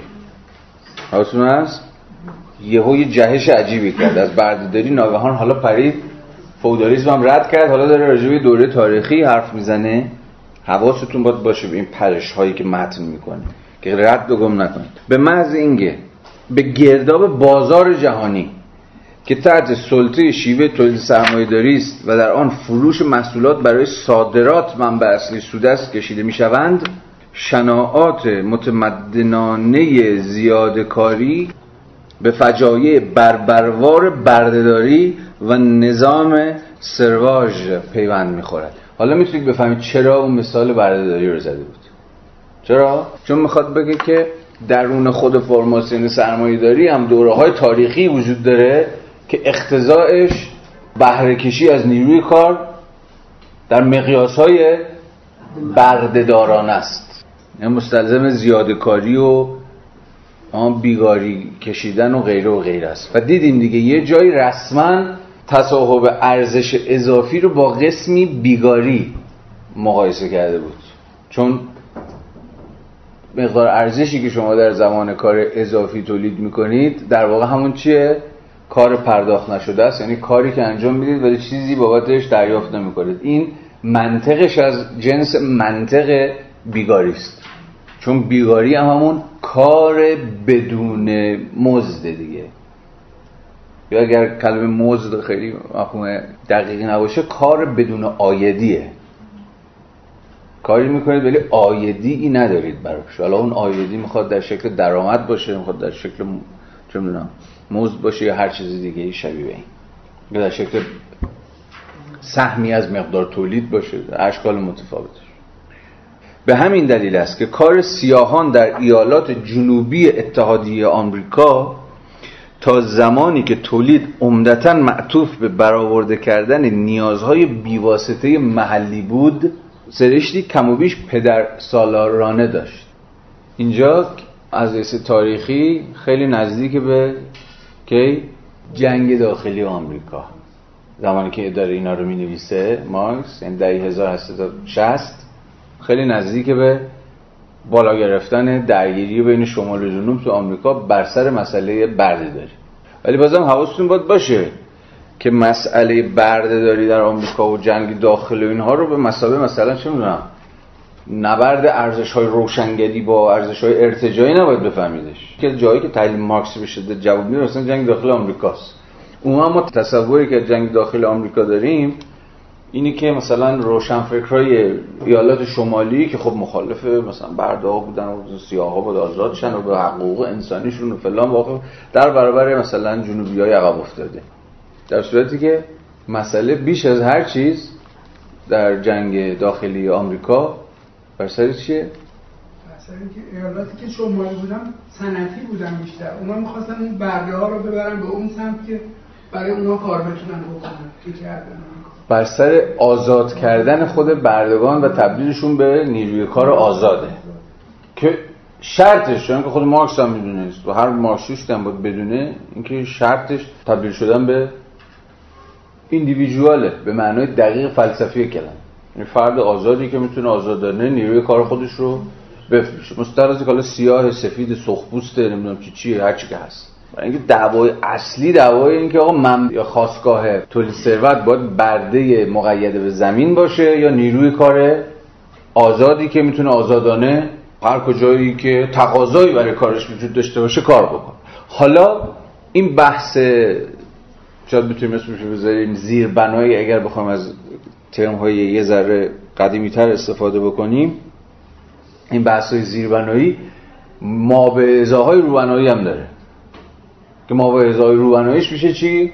همین تلاش برای لغو بردهداری در تمام ایالت های آمریکا. چون دعوا بر سر این بود که لینکلن در موقع رئیس جمهور آمریکا لغو بردهداری برای کل ایالات تصویب کرد. و خب ایالات جنوبی قیام کردن و اعتراضات و بعد دعوایی که بالا گرفت.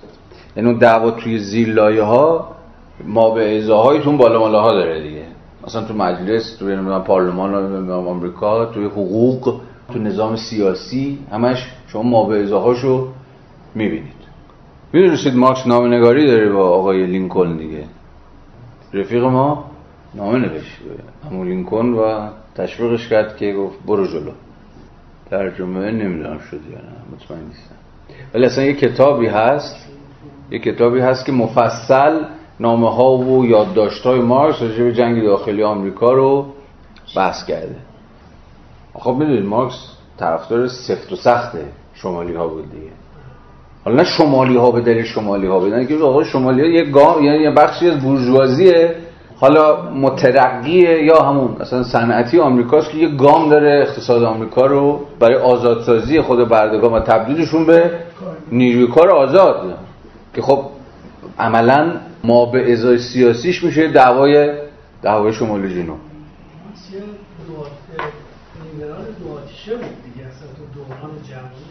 بله بله.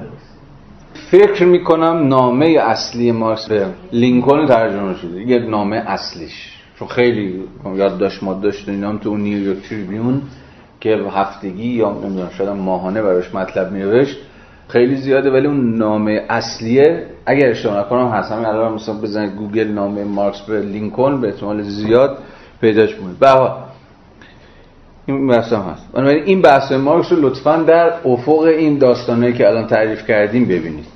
خب. اما به تناسب اینکه صادرات پنبه به منافع حیاتی آن ایالات تبدیل شد یعنی ایالات جنوبی صادرات پنبه که مستلزم یه جور زیاده کاری برده های منحصرا سیاه روی مزاره مربوط می‌شد. آها داره میگه خودش. زیاده کاری سیاهان و گاهی زوال عمرشان طی هفت سال کار در یک نظام حساب شده و محاسباتی به یک مخرج مشترک تبدیل شد. موضوع دیگر نه کسب کمیت معینی از محصولات مفید از قبل او. بلکه تولید خود ارزش اضافی بود. همین موضوع در خصوص بیگاری مثلا در امیرنشین های کرانه رود دانوب صادق است. از اینجا به بعد مارکس امین کسرتی از این دست مثال ها رو در دوره های تاریخی مختلف در جغرافیه های سیاسی متفاوت دنبال می‌کنه. یه مثال دیگه 260 پاراگراف آخر. اگر آینامه ارگانیک شاهزاده نشین های دانوب اون رود دانوبی که از مجارستان و آلمان و غیره و غیره میگذره اتریش و اینا نمود مثبت ولع به کار اضافی است که هر بند آن به این گرایش صورت قانونی می‌داد قانونهای کار انگلستان نمود منفی همین ولع است. فکر می‌کنید معنیش نمود مثبت نمود منفی. یعنی اونا یه قوانینی داشتن که اون ولع اون معنیش همینه دیگه. قانون هایی که مجال فراختری به تصاحب ارزش اضافی می‌دادن. یعنی ول می‌دادن این وله رو. یعنی شرایط فراهم می‌کردن برای اینکه این ارزش اضافی فارغ از اینکه در اون فرماسیون سرمایه داری باشه یا غیره مجالی برای ظهور و بروزش پیدا بکنه. مثلا مثالش آینامه های شاه زاده نشین های دانوبه که اصلا این شاهزاده نشین های دانوب خود به خود شما رو یاد فودالیزم میندازه یعنی ما داریم از اصل فودالیسم حرف می‌زنیم و باز به خاطر خواهیم داشت که کار اضافی منحصر به سرمایه داری نیست. میگه این شاید یک نمود مثبت ولع کار و طبعا ارزش اضافی. و قانون کار انگلستان نمود منفیش. یعنی جایی که می‌خواد حد بزنه این ولع و مهار کنه زمان کار اضافی رو. و طبعا زمان کار روزانه رو. این قانون ها با محدود کردن اجباری کار روزانه به واسطه اقتدار دولت بر گرایش سرمایه به مکیدن نامحدود شیره جان نیروی کار لگام می‌زنند. اما این عمل را دولتی انجام می‌دهد آه اینجا که سرمایهدار و زمیندار بر آن حاکم است. همینجا سریع باید از خودتون بپرسید چرا چطور چنین چیزی ممکن یکی از پارادوکس های نظری دولت در مارکسیسم. اگر دولت به واقع دولت بورژوایی باشه و دولت آنچنان که مارکس مثلا در مانیفست گفته بود دولت در سرمایه‌داری هیچ چیزی نیست جز کمیته اجرایی هماهنگی امورات کل بورژوازی. خب چطور ما می‌تونیم از چنین دولت سرمایه دارانه انتظار عمل در تضاد با منافع بیواسطه طبقه سرمایه دار رو داشته باشیم؟ پاسخ رو ولش کنید. اصلا من با پاسخ کاری ندارم. بسیار می‌توان پاسخ داد. این تنش هنوز تو نظر دولت مارکسی و مارکسیستی هنوز وجود داره. مارکسیستا هنوز درگیر این پرسشن که چگونه باید این تنش دولت بورژوایی رو توضیح بدن. اینو گوشه زن داشته باشید. این چیزی که مارکس داره میگه راجع به محدودسازی به اصطلاح زمان کار روزانه و مهار ولع سرمایه و اینها به اتکای قانون کار شما رو یاده چی میندازه؟ مقدمه ریاست اول. مگه نه؟ اون بند بسیار مهم و حیات صفحه سی. دوباره می‌خوام یادآوری کنم بهتون.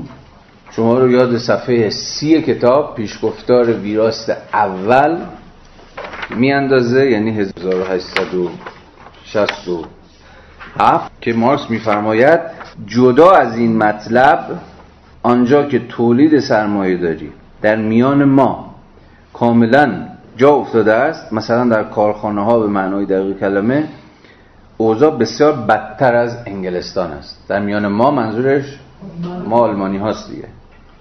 اوضاع بسیار بدتر از انگلستان است. زیرا نیروی متوازن کننده قانون های کار انگلستان وجود ندارد. ما در تمامی سپرهای دیگر همچون سایر کشورهای اروپای غربی قاره‌ای این جمله درخشان. نه تنها از توسعه تولید سرمایه داری بلکه از ناکامل بودن این توسعه نیز رنج می‌بریم جمله عجیبی نیست؟ نه تنها از توسعه سرمایه داری گرفتارشین بلکه از توسعه نیافتگیش هم در رنج و یعنی این ما رو پرتاب می‌کنه به تنش ذاتی خود سرمایه داری. می‌بینیم سرمایه داری انگلستان خیلی قابل تحمل تر از سرمایه داری آلمانه. یعنی سرمایه داری عقب افتاده که شکل و شیوه استثمار خیلی لخت و اور و خشن و غیر و غیر است. با مثلا انگلستانی که حداقل قانون کار یه افسار سرمایه داری رو می‌کشه. یعنی اون چیزی که مارکس اسمش می‌ذاره نیروی متوازن کننده خب اینجا هاست که سوسیال دموکرات ها میپلکن دیگه. و بعضا به خود مارکس هم ارجاع میدن که آقا خود مارکس هم بدش نمی اومده اینکه اگر می‌تونید سرمایه داری رو مهار کنید متوازن کنید آدمش کنید سر عقلش بیارید بکنید این کارو. با قانون کار بکنید. با کاهش ساعت کار روزانه از بکنید این کار با افزایش دستمزد فبه ها چرا که نه؟ اگر بشود سرمایه داری رو متوازن کرد. از این شلخته کاریش کاست. و خب این مشخصا ارجحه به یک سرمایه‌داری بیمهار وحشی و بیچاک و بست. حالا اینکه افق سیاسی شما چیه؟ میشه بحث کرد. خب عموما سوسیال دموکرات ها افق سیاسیشون همین متوازن سازی سرمایه‌داری به اتکای مثلا قوانینی که به اتکای خود دولت وضع میشه. ولی مارکس خود بیون که مخالفتی داشته باشه با مهار سرمایه داری به اتکای مثلا همین نظام قوانین ولی تفاوت عمدهش اینه که افق سیاسیش اینجا متوقف نمیشه. یعنی باید از این هم پیشتر رفت. و نه فقط سرمایه داری رو مهار کرد بلکه سرمایه داری رو برانداخت. ولی خب باز سوال اصلی سر جاشه اگه سرمایه داری مهار شده داخل پرانتز آیا مهار سرمایه داری همواره دوام و بقا داره یا نه؟ سرمایه به حکم نیروی درونی خودش شیفته اینه که مهارها و افسارهایی هم که شما در دوره تاریخی بهش زدی رو از پیش دست و پای خودش باز بکنه و دوباره بتازونه. مثلا نولیبرالیزم اگر معنایی داشته باشه همینه دیگه نه؟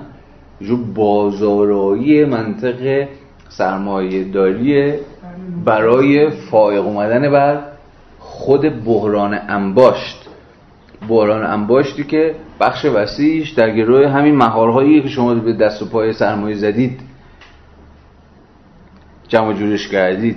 نولیبرالیسم همین یه جور بندگشایی هستن.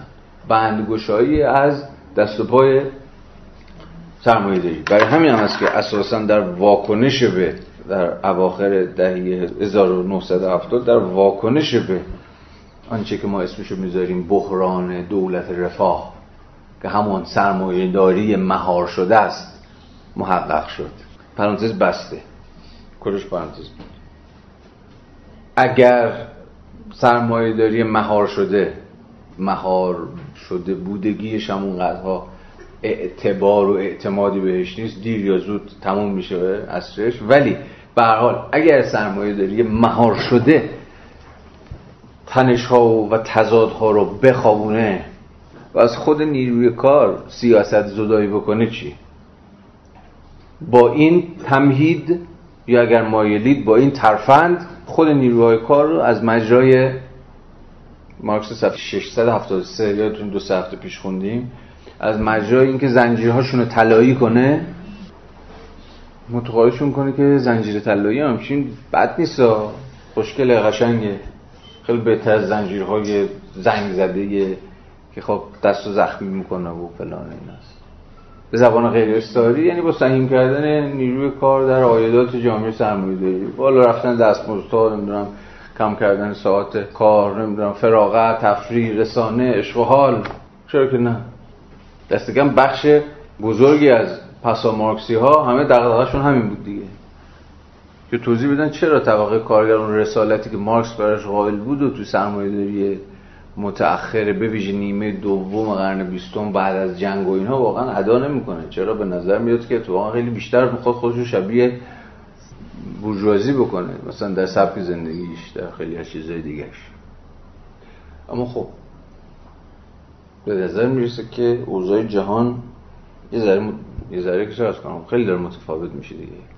یعنی دیگه به این راحتی ها نمیشه این حرف رو پذیرفت. یعنی حرفی که نیروهای کار طبقه طبقه کارگر یا چه شما اسمشو بذاریدن دیگه اینا هم نشستن سر سفره و دارن خوش بهشون می‌گذاره دیگه. نه به نظر میاد که هر چقدر داریم میریم جلوتر دقیقا به دلیل همون بازارایی نولیبرال منطقه سرمایه داری ویژه در سرمایه های مرکز و ایزن البته در سرمایه داری های پیرامونی نیز هم حالا با داستان های دیگری با روال های دیگری که باید مستقلا تعریفشون کرد ماجرا به گونه دیگه ای داره رقم می‌خوره. به حال با توضیح داشته باشیم برای اینکه مثلا کسی مثل سندرز چگونه در آمریکا ممکن شده. نظر سوال اصلی ما اینه. شرایط امکان مثلا کسی مثل برنی سندرز در کسی که رسما خودش سوسیالیست می‌دونه در کشوری که اصلا کلمه سوسیالیسم می‌دونه مثلا تا ده سال پیش مثل کفر ابلیس بود دیگه. بسم الله بود برای این اجنه. که می‌گفتی سری طرف رم می‌کرد. ولی خب اون خیلی راحت در میدیا هم وای میسته میگه من سوسیالیستم. حالا میگه من سوسیالیست دموکراتیکم مثلا. یا خود چرخشی که در حزب کارگر انگلستان اتفاق افتاده که بسیار مهمه. این بابا چطور ممکن شده جرمی کوربین؟ اونم توی وضعیتی که هژمونی چپ میانه در حزب کارگر بلر ملر رو اینا. نظر پردازش هم رو گیدنز میدنز بوده دیگه. یا از اون طرف. فقط هم چپ نیست دیگه. از اون طرف. راست افراطی. این هر دوتا محصول یک واقعیت الان مسامرتن راست افراطی که هر روز دارن باز راستی هم که شاید تا ده 15 سال پیش هم تصور این که به چنین قدرتی برسن و جای دولت تشکیل بدن هم غیر ممکن بود. از خود یارو تو آمریکا تا چون در بسیار از دیگر کشور. حالا بگذارید. می‌خوام بگم که یه ذره این نظریه های جا افتاده این که خب سرمایه داری تونسته بر تضادهای خودش فارغ بیاد و سفره رو گنده تر گرده و همه آدم نشستن و حال می‌کنن. اینجور داستان ها خیلی ساده دارم میگم.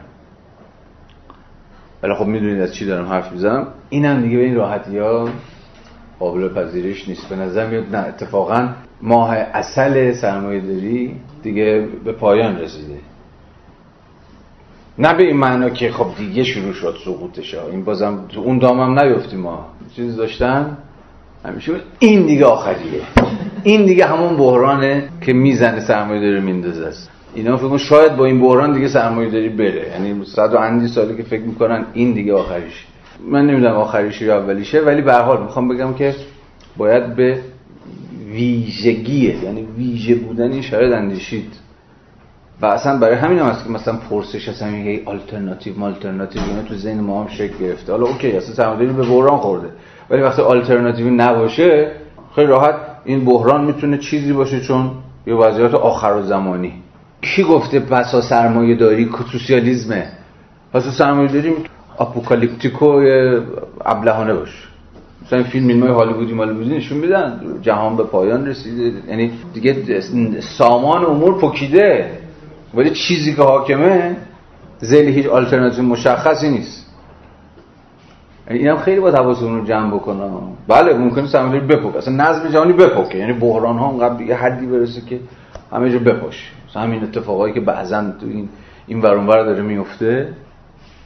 حالا چه می‌دونم در سوریه یه شکل در لیبی یه شکل در عراق این روزها یه شکل.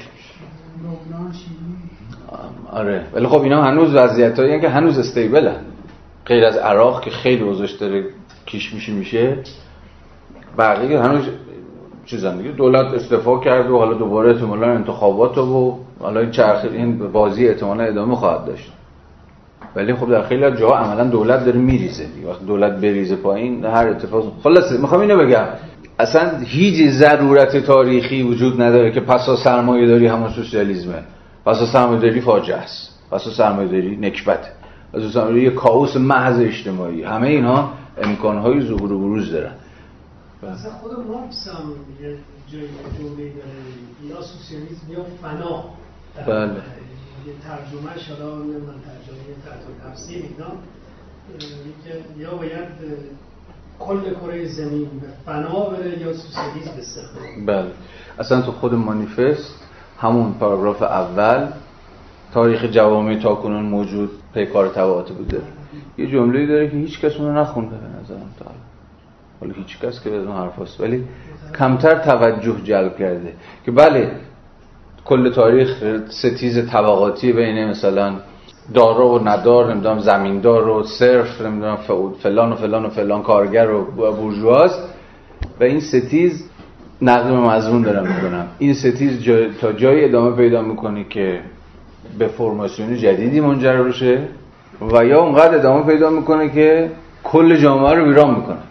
این نقل به مضمون عین جمله مارکس. این هر دو گزینه یعنی این ستیز بین کارگر بورژوا باشه. بله وجود داره.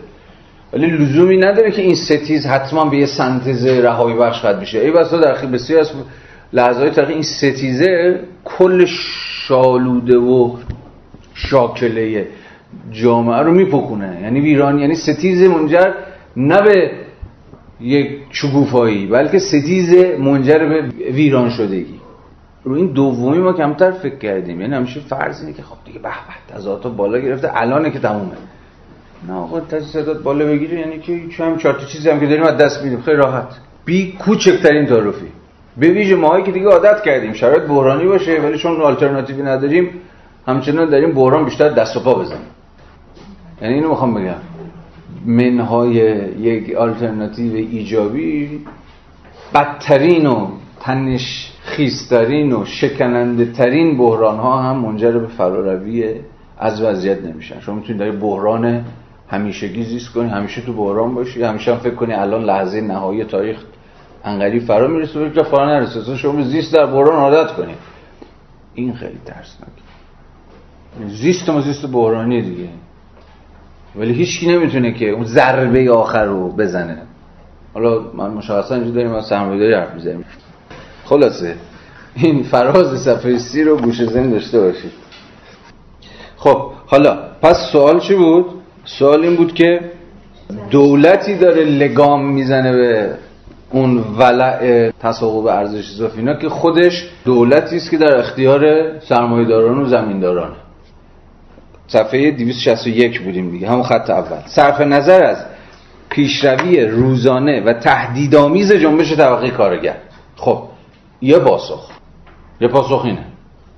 پاسخ خیلی کلاسیکی هم هست دیگه. آقا دولت خودش بورژواییه ولی قوانینی مثلا برای مهار بورژوازی. واسه که چطور چنین چیزی ممکنه؟ یه مارکسیست به شما میگه آقا دلیلش روشنه. مبارزات خود طبقه کارگره. یعنی این از صدق سر دولت بورژوایی نبوده که چیزی تقدیم بکنه. نتیجه واکنش یا عقب نشینیاش به تاریخ مبارزاته. اما مارکس داره میگه حواستون باشه صرف نظر از پیشروی روزانه و تهدیدآمیزی یعنی اگه اینو بذاریم کنار که حتما یه سهمی داشته در این داستان. محدود کردن کار کارخانه بنا به همون ضرورتی دیکته شده که کود دادن مزارع انگلستان را با فضله پرندگان ناگزیر کرده بود. حالا توضیح میده رفیق همین گرایش کور برای کسب سود که در یک مورد شیره جان زمین را بیرون می‌کشد در مورد دیگر نیروی حیاتی ملت را تا ریشه تصاحب می کند بیماری های همگیر ادواری به همان اندازه گویای این مطلب است که کاهش معیار نظامی برای قد سربازان در فرانسه و آلمان. خب همچنان حرف رو نمی‌زنه. همچنان چیزی دستگیر ما نشده که اگر حالا در ادامه خواهیم دید. باز پاسخش اگر صرف نظر بکنیم از مبارزات کارگران این محدود سازی مثلا ساعات کار روزانه رو در اون سرمایه‌داری به چی باید نسبت داد؟ مارکس فقط داره از این حرف می‌زنه این قضیه ناگزیر بوده. همون منظورش بیماری ها نیست.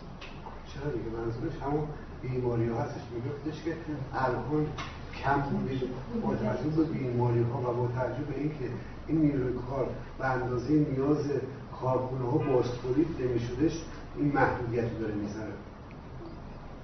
این که ادامه است. در ادامه این رو میگه که چرا بخشی از دست کم بخشی از بورژوازی به این نتیجه رسید که آقا زمان کار رو باید کم بکنیم. در ادامه اینجا هنوز چیزی به ما نخواهد گفت. در ادامه میگه در حالا جلسات آتی خواهیم دید که یکی از توجیهات که بعضا یه روکش اخلاقی و بعضا حتی مسیحی و این هم براش وجود داشت. همین بود. که آقا با این مقدار ساعات کار روزانه و فلان اینها اصلا نیروی کار قادر به باستولید خودش نخواهد بود و به این دلیل ساده فقط رو دست ما هزینه می‌ذاره. رو مریض میشه یا میمیره یا فلان میشه یا هر چی ببین بنابراین خیلی بهتره که این نیروی کار رو عوض اینکه شیره جانش رو بکشیم ادارش کنیم. کالتیویتش کنیم مثلا پرورشش بدیم. اینجا یکی از فرازهایی که به طرز غریبی می‌تونیم پای دوست و رفیقمون فوکو رو بکشیم وسط. اونجایی که فوکو از چی حرف می‌زنه؟ عبور از الگوی sovereignty به الگوی governmentality یعنی از حاکمیت به حکومتمندی. میگه که اگر ویژگی الگوی سیاسی حکمرانی مبتنی بر sovereignty این بود که اقتدار خودش رو با تعیین حکم مرگ و زندگی افراد تعیین می‌کرد یعنی حاکم کسی بود که میذاشت مرگ و زندگی افراد تصویر و به راحتی میذاشت بکشه. sovereign در الگوی مبتنی بر sovereignty ویژگی اصلیش اینه که راحت می‌کشه. یعنی هر عنصر مزاحمی راحت حذف می‌کنه. ولی تو governmentality مثلا الگوی حکمرانی متفاوت میشه به زعم فوکو دیگه مسئله کشتن نیست. مسئله چیه؟ تربیت کردن. یعنی شما عنصر مزاحم و دیگه با کشتن حذفش نمی‌کنی. بلکه پیشا پیش آدمش می‌کنی. کالتیویتی تربیتش می‌کنی پرورشش میدی. دقیقا به این دلیل که از مجرای این پرورشی یابی از مجرای این بهنجار سازی ها یا به تعبیر بهتر بهنجار شدگی ها در خدمت نظم سیاسی نظم اقتصادی و نظم اخلاقی جامعه عمل کنه. چرا بکشیم؟ آدمش می‌کنیم. این تغییر پارادایم و این شیفت پارادایمی رو شما می‌تونید در حوزه های بسیاری ببینید. مثلا در خود حوزه حوزه های قضایی. مثلا عبور از عدالت تنبیهی مثلا به عدالت ترمیمی. به جای کشتن محکومان مثلا زندانی کردنشون همراه با یه جور آدم کردنشون تربیت کردنشون بهنجار کردنشون بازگشتشون با آغوش مثلا گرم جامعه یا چیزهای شبیه این. اینجا کم و بیش به زبان بی زبانی البته بیشتر در ادامه مارکس هم داره از همین حرف می‌زنه. به جای کشیدن شیره جان نیروی کار تا حد مرگ ازش بیگاری بکشی دنج سرویس کنی؟ مثلا توی فاصله به قول خودش هفت ساله مثلا نیروی کار عملا از کار بندازی؟ اتفاقا باید نیروی کار رو از مجرای پرورشش بهینه سازی کنی. بهینه سازی نیروی کار عوض اگزاستد کردن نیروی کار. اینجا بسیار به نظرم می‌توان مارکس رو با فوکو همخانی کرد و این به نظرم بسیار جذاب خواهد بود. خب. اینجا وقتی در مورد انگلستان حرف می‌زنم میشه مثلا یک از سوالایی که هست که شرایط حالا ساختار سیاسی اجتماعی توی انگلیس نسبت به کشورهای همسایش چطور بود؟ که خب یه سری اتفاقات توی انگلیس افتاد تو بقیه نیفتاد. مثلا همین قانون کار اونجا اتفاق افتاد بقیه نداشتن یا چیزهای مشابه. بعد داشتم به این فکر می‌کردم که وقتی که مثلا راجع به قدمت پارلمان رو ما تو انگلیس وقتی نگاه می‌کنیم که مثلا از هزار سال از هزار سال قبل که شروع شد رفته رفته شکل گیریش به اون مفهومی که خب ما امروز از پارلمان تو ذهنمون داریم که نبود. طبیعتا یعنی حاکم وقت به این نتیجه رسید که برای مثلا اداره مالیات ها و اینا بهتره که یه شورایی داشته باشه بتونه اجرا کنه و که این رفته رفته تبدیل شد به پارلمان. می‌خوام بگم که داشتم فکر منطقی که پارلمان رو شکل داد از دل اینکه حالا ما بخوایم حق و حقوق مردم تعریف کنیم نمی‌دونم از این جایگاه شکل نگرفت. در واقع برای تثبیت موقعیت خود پادشاه بود خود سلطنت بود توی انگلیس به اون معنی اگه بخوایم نگاه کنیم که رفته رفته اون کنسل شد پارلمان یه جورای شبیه حالا دو تا نکته داشتم بهش فکر می‌کردم. یکی که یه جورای شبیه همین منطقه رو اینجا داریم یعنی برای حفظ همون سود خودش خب مجبور شد که لگام بزنه در واقع روی و اینکه داشتم فکر کنم چقدر سوال دومم این بود که چقدر این رفت داره به اون پیشینه پارلمانتاریسم در انگلیس که مثلا مجلس عوام که از یک جایی کم کم این شکل گرفت که بیان مطالبات مردمی رو مطرح بکنن که باز میگم ریشش مطالبات مردمی نبود ریشش استحکام خود سلطنت بود. ولی خود این چقدر کمک کرد به این چیزای کارگری و آره. فهمیدم. نکات مهم می‌گفتی. چند تا نکته به نظرم میاد که دیگه حسن ختام جلسه امروز. تا ابتدای صفحه 265 تا ابتدای شاخه های از سنت انگلستان بدون محدودیت قانونی در خصوص استعمار. اما این چیزی که در واقع شاقر بود نظر به اهمیتش من چند تا نکته بگم خیلی مهمه. ببینید یه ذره باید انعطاف پذیرتر کنیم نظریمون رو یعنی مسئله صرفا این نیست که همه چیز انگاری توته است. از این جنس که خب اگه مثلا پارلمان شد یه ذره ساده سازی دارم می‌کنم مجموعیت نظریه ها هنوز هم همینه. به ویژه مثلا بر بخش از چپ هم ایران هم جهان هم حاکمه. به این معنی که اگر پارلمانی شکل گرفت اگر دولت مثلا قانونی وضع کرد اگر یا هر چیزی اینا همه تلاش هایی بوده برای دوباره تثبیت مثلا قدرت حاکم. حالا در لباس مبدل من رسول خیلی اینجوری فکر نمی کنم فکر می‌کنم که قضیه یه ذره پیچیده‌تر از این حرف هست. و به یه تغییر استراتژی هایی برمیگرده که نتیجه تنش درونی و دینامیزم ذاتی خود نیروهایی که دارن در اون وضعیت عمل می‌کنن. ناگهان انگار که یه چیزی شکل می‌گیره یه آنتروپی در وضعیت شکل می‌گیره. معنای دقیق کلمه. آنتروپی شکل می‌گیره. برای عبور از این آنتروپی به یه تعادل جدید یک توازن جدیدی که دوباره حالا آنتروپی خودش رو در پی خواهد داشت در واقع مجموعی از اتفاقا این وسط میفته که با با چیزایی مثل همین توطئه کردن و نقشه کشیدن و در نهایت همه چیزی به نفع خودشون مصادره کردن اینها نمیشه با بازی رو توضیح داد. چون قضیه خیلی پیچیده‌تر از این حرفاست. همین مثل مثالی که تو زدی ببین در انگلستان کاملا برخلاف اولین مجلسی که شکل گرفت نه نتیجه ترفند پادشاه برای مثلا جمع آوری مالیات که نتیجه فشار اشراف برای مهار کردن مالیات ستانی شلخته پادشاه بود. مگناکارتا رو حتما بخونید. داستان مگناکارتا همون منشور بزرگ که به معنایی می‌توان گفت که اولین سند قانونی در جهان جدید در عصر رنسانسه نتیجه چی بود؟ مگنا کارتا. شاه احمق انگلستانی که عشق لشکرکشی و فلان اینا داشت و خب خرجش هم بخواد از مالیاتایی که از این اشراف و اینا می‌خواد بگیره تامین بکنه و خب اشرافی که در نهایت دور هم دیگه جمع شدن و یارو رو کشیدن پای میز مذاکره تا مهار کنن مالیات ستانی این بابا رو که آقا تحت شرایط خاصی ما مالیات میدیم و هر موقع که تو دلت خواست نمی‌تونی از ما مالیات بگیری. مثلا بابت جنگ های گسترش طلبانه که خود تصمیم گرفتی که مثلا را بندازی اینا. یعنی مثلا ماگنا کارتور نکته است. یعنی اون مهار پادشاه نتیجه چی بود؟ تولید یک قدرت جدید. چون قدرت جدیدی بود به نام اشرافیت کم و بیش متحد.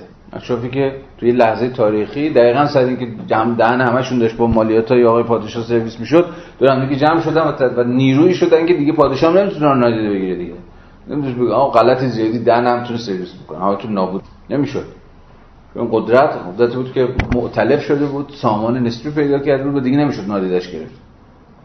برای همونجا بود که اولین بارقه های قسمی تقسیم قدرت سیاسی اتفاق افتاد. یعنی یه مقدار قدرت مال پادشاه یه مقدار قدرت مال ما.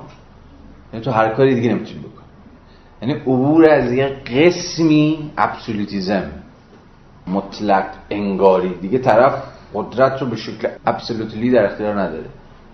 یک کاسه و یک سره. بلکه مجبور بخش از این قدرت رو قدرت رقبای خودش هم به رسمیت بشناسه. این اتفاق بله برای بار اول در انگلستان افتاد. باز هم من به کتاب بسیار مهمه ریشه های اجتماعی دیکتاتوری و دموکراسی آقای برینگتون مور هم حسین بشیری ترجمهش کرده هم یوسف نراقی. هر ترجمه دیدید ببینید. اون کتاب برینگتون مور درست کتاب کلاسیکیه در 1960 نوشته. ولی دقیقا اونجا برینگتون مور توضیح میده که چرا مثلا انگلستان بود که برای بار اول شکلی از دموکراسی رو تجربه کرد. با چی توضیحش میده؟ دقیقا با شکلگیری طبقه جدیدی از بورژوازی از رفته رفته از سده 17 هم به بعد اونم چی؟ حول تجارت پنبه. یه طبقه شکل گرفت طبقه بورژوازی. در کنار اشرافی که با مگناکارتا قبلا قدرت خودشون رو تثبیت کرده بودن یه طبقه سومی هم شکل گرفت. بورژوازی در کنار نهاد سلطنت نهاد اشرافیت و قدرت جدید. نهادی به نام نهاد بورژوازی. یعنی قدرت در انگلستان باز هم بیشتر تقسیم شد. یعنی مسئله فقط تقسیم قدرت بین دو طبقه مثلا سلطنت و اشرافیت نبود بورژوازی سرکلش پیدا شد. یعنی باز قدرت شکننده تر شد و مشروط تر شد. و وضعیت یا اون چیزی که اعتمالا اگه مارکس بود اسمشو میذاشت تعادل وضعیت یا توازن وضعیت محصول چیه؟ دینامیزم درونی این نیروهای کسیجیه که در اون وضعیت دارن بازی می‌کنن. مطمئنا وضعیتی که دو تا نیرو داره با وضعیتی که سه تا نیرو داره وضعیت شکننده تریه البته برعکس وضعیتی که سه تا نیرو داره نسبت به وضعیتی که دو تا نیرو داره شکن یا به عبارت بهتر بازی های ممکن بیشتره. در وضعیتی که شما سه تا بازی کرده دو تا من من تو باشیم بازی ما محدوده. شما چی می‌تونیم بازی کنیم؟ ولی وقتی یه نفر دیگه هم بیاد سومی هم سرکش بشه او کلی میشه بازی جدید را انداخت. چون اینجا حتما یادی رفیقمون زیمل می‌گفتید اهمیت اعداد یا اون چیزی که خودش اسمش هندسه اجتماعی. حالا در سطح فردی می‌دید. مثلا جمع دوستانی دو نفره یا بشه جمع دوستانی سه نفره که کلی داستان عوض میشه. حالا ما می‌تونیم بحث زیمل رو یکی از تلاشایی که خودم دارم می‌کنم یا دقیقا بهش دارم فکر می‌کنم همینه که هندسه اجتماعی زیمل رو از سطح روابط فردی بتونیم به سطح گروه ها ارتقا بدیم. یعنی وقتی میشن سه تا گروه یا در بسته میشن سه تا طبقه یا سه تا نهاد مجموع بازی های ممکن چی میشه؟ بله یکی از این بازی ها چیه؟ دسیسه. من با تو میبندم که بزنیم دهن و سومی رو سرویس کنیم. یکی از بازی اینه دیگه چینی.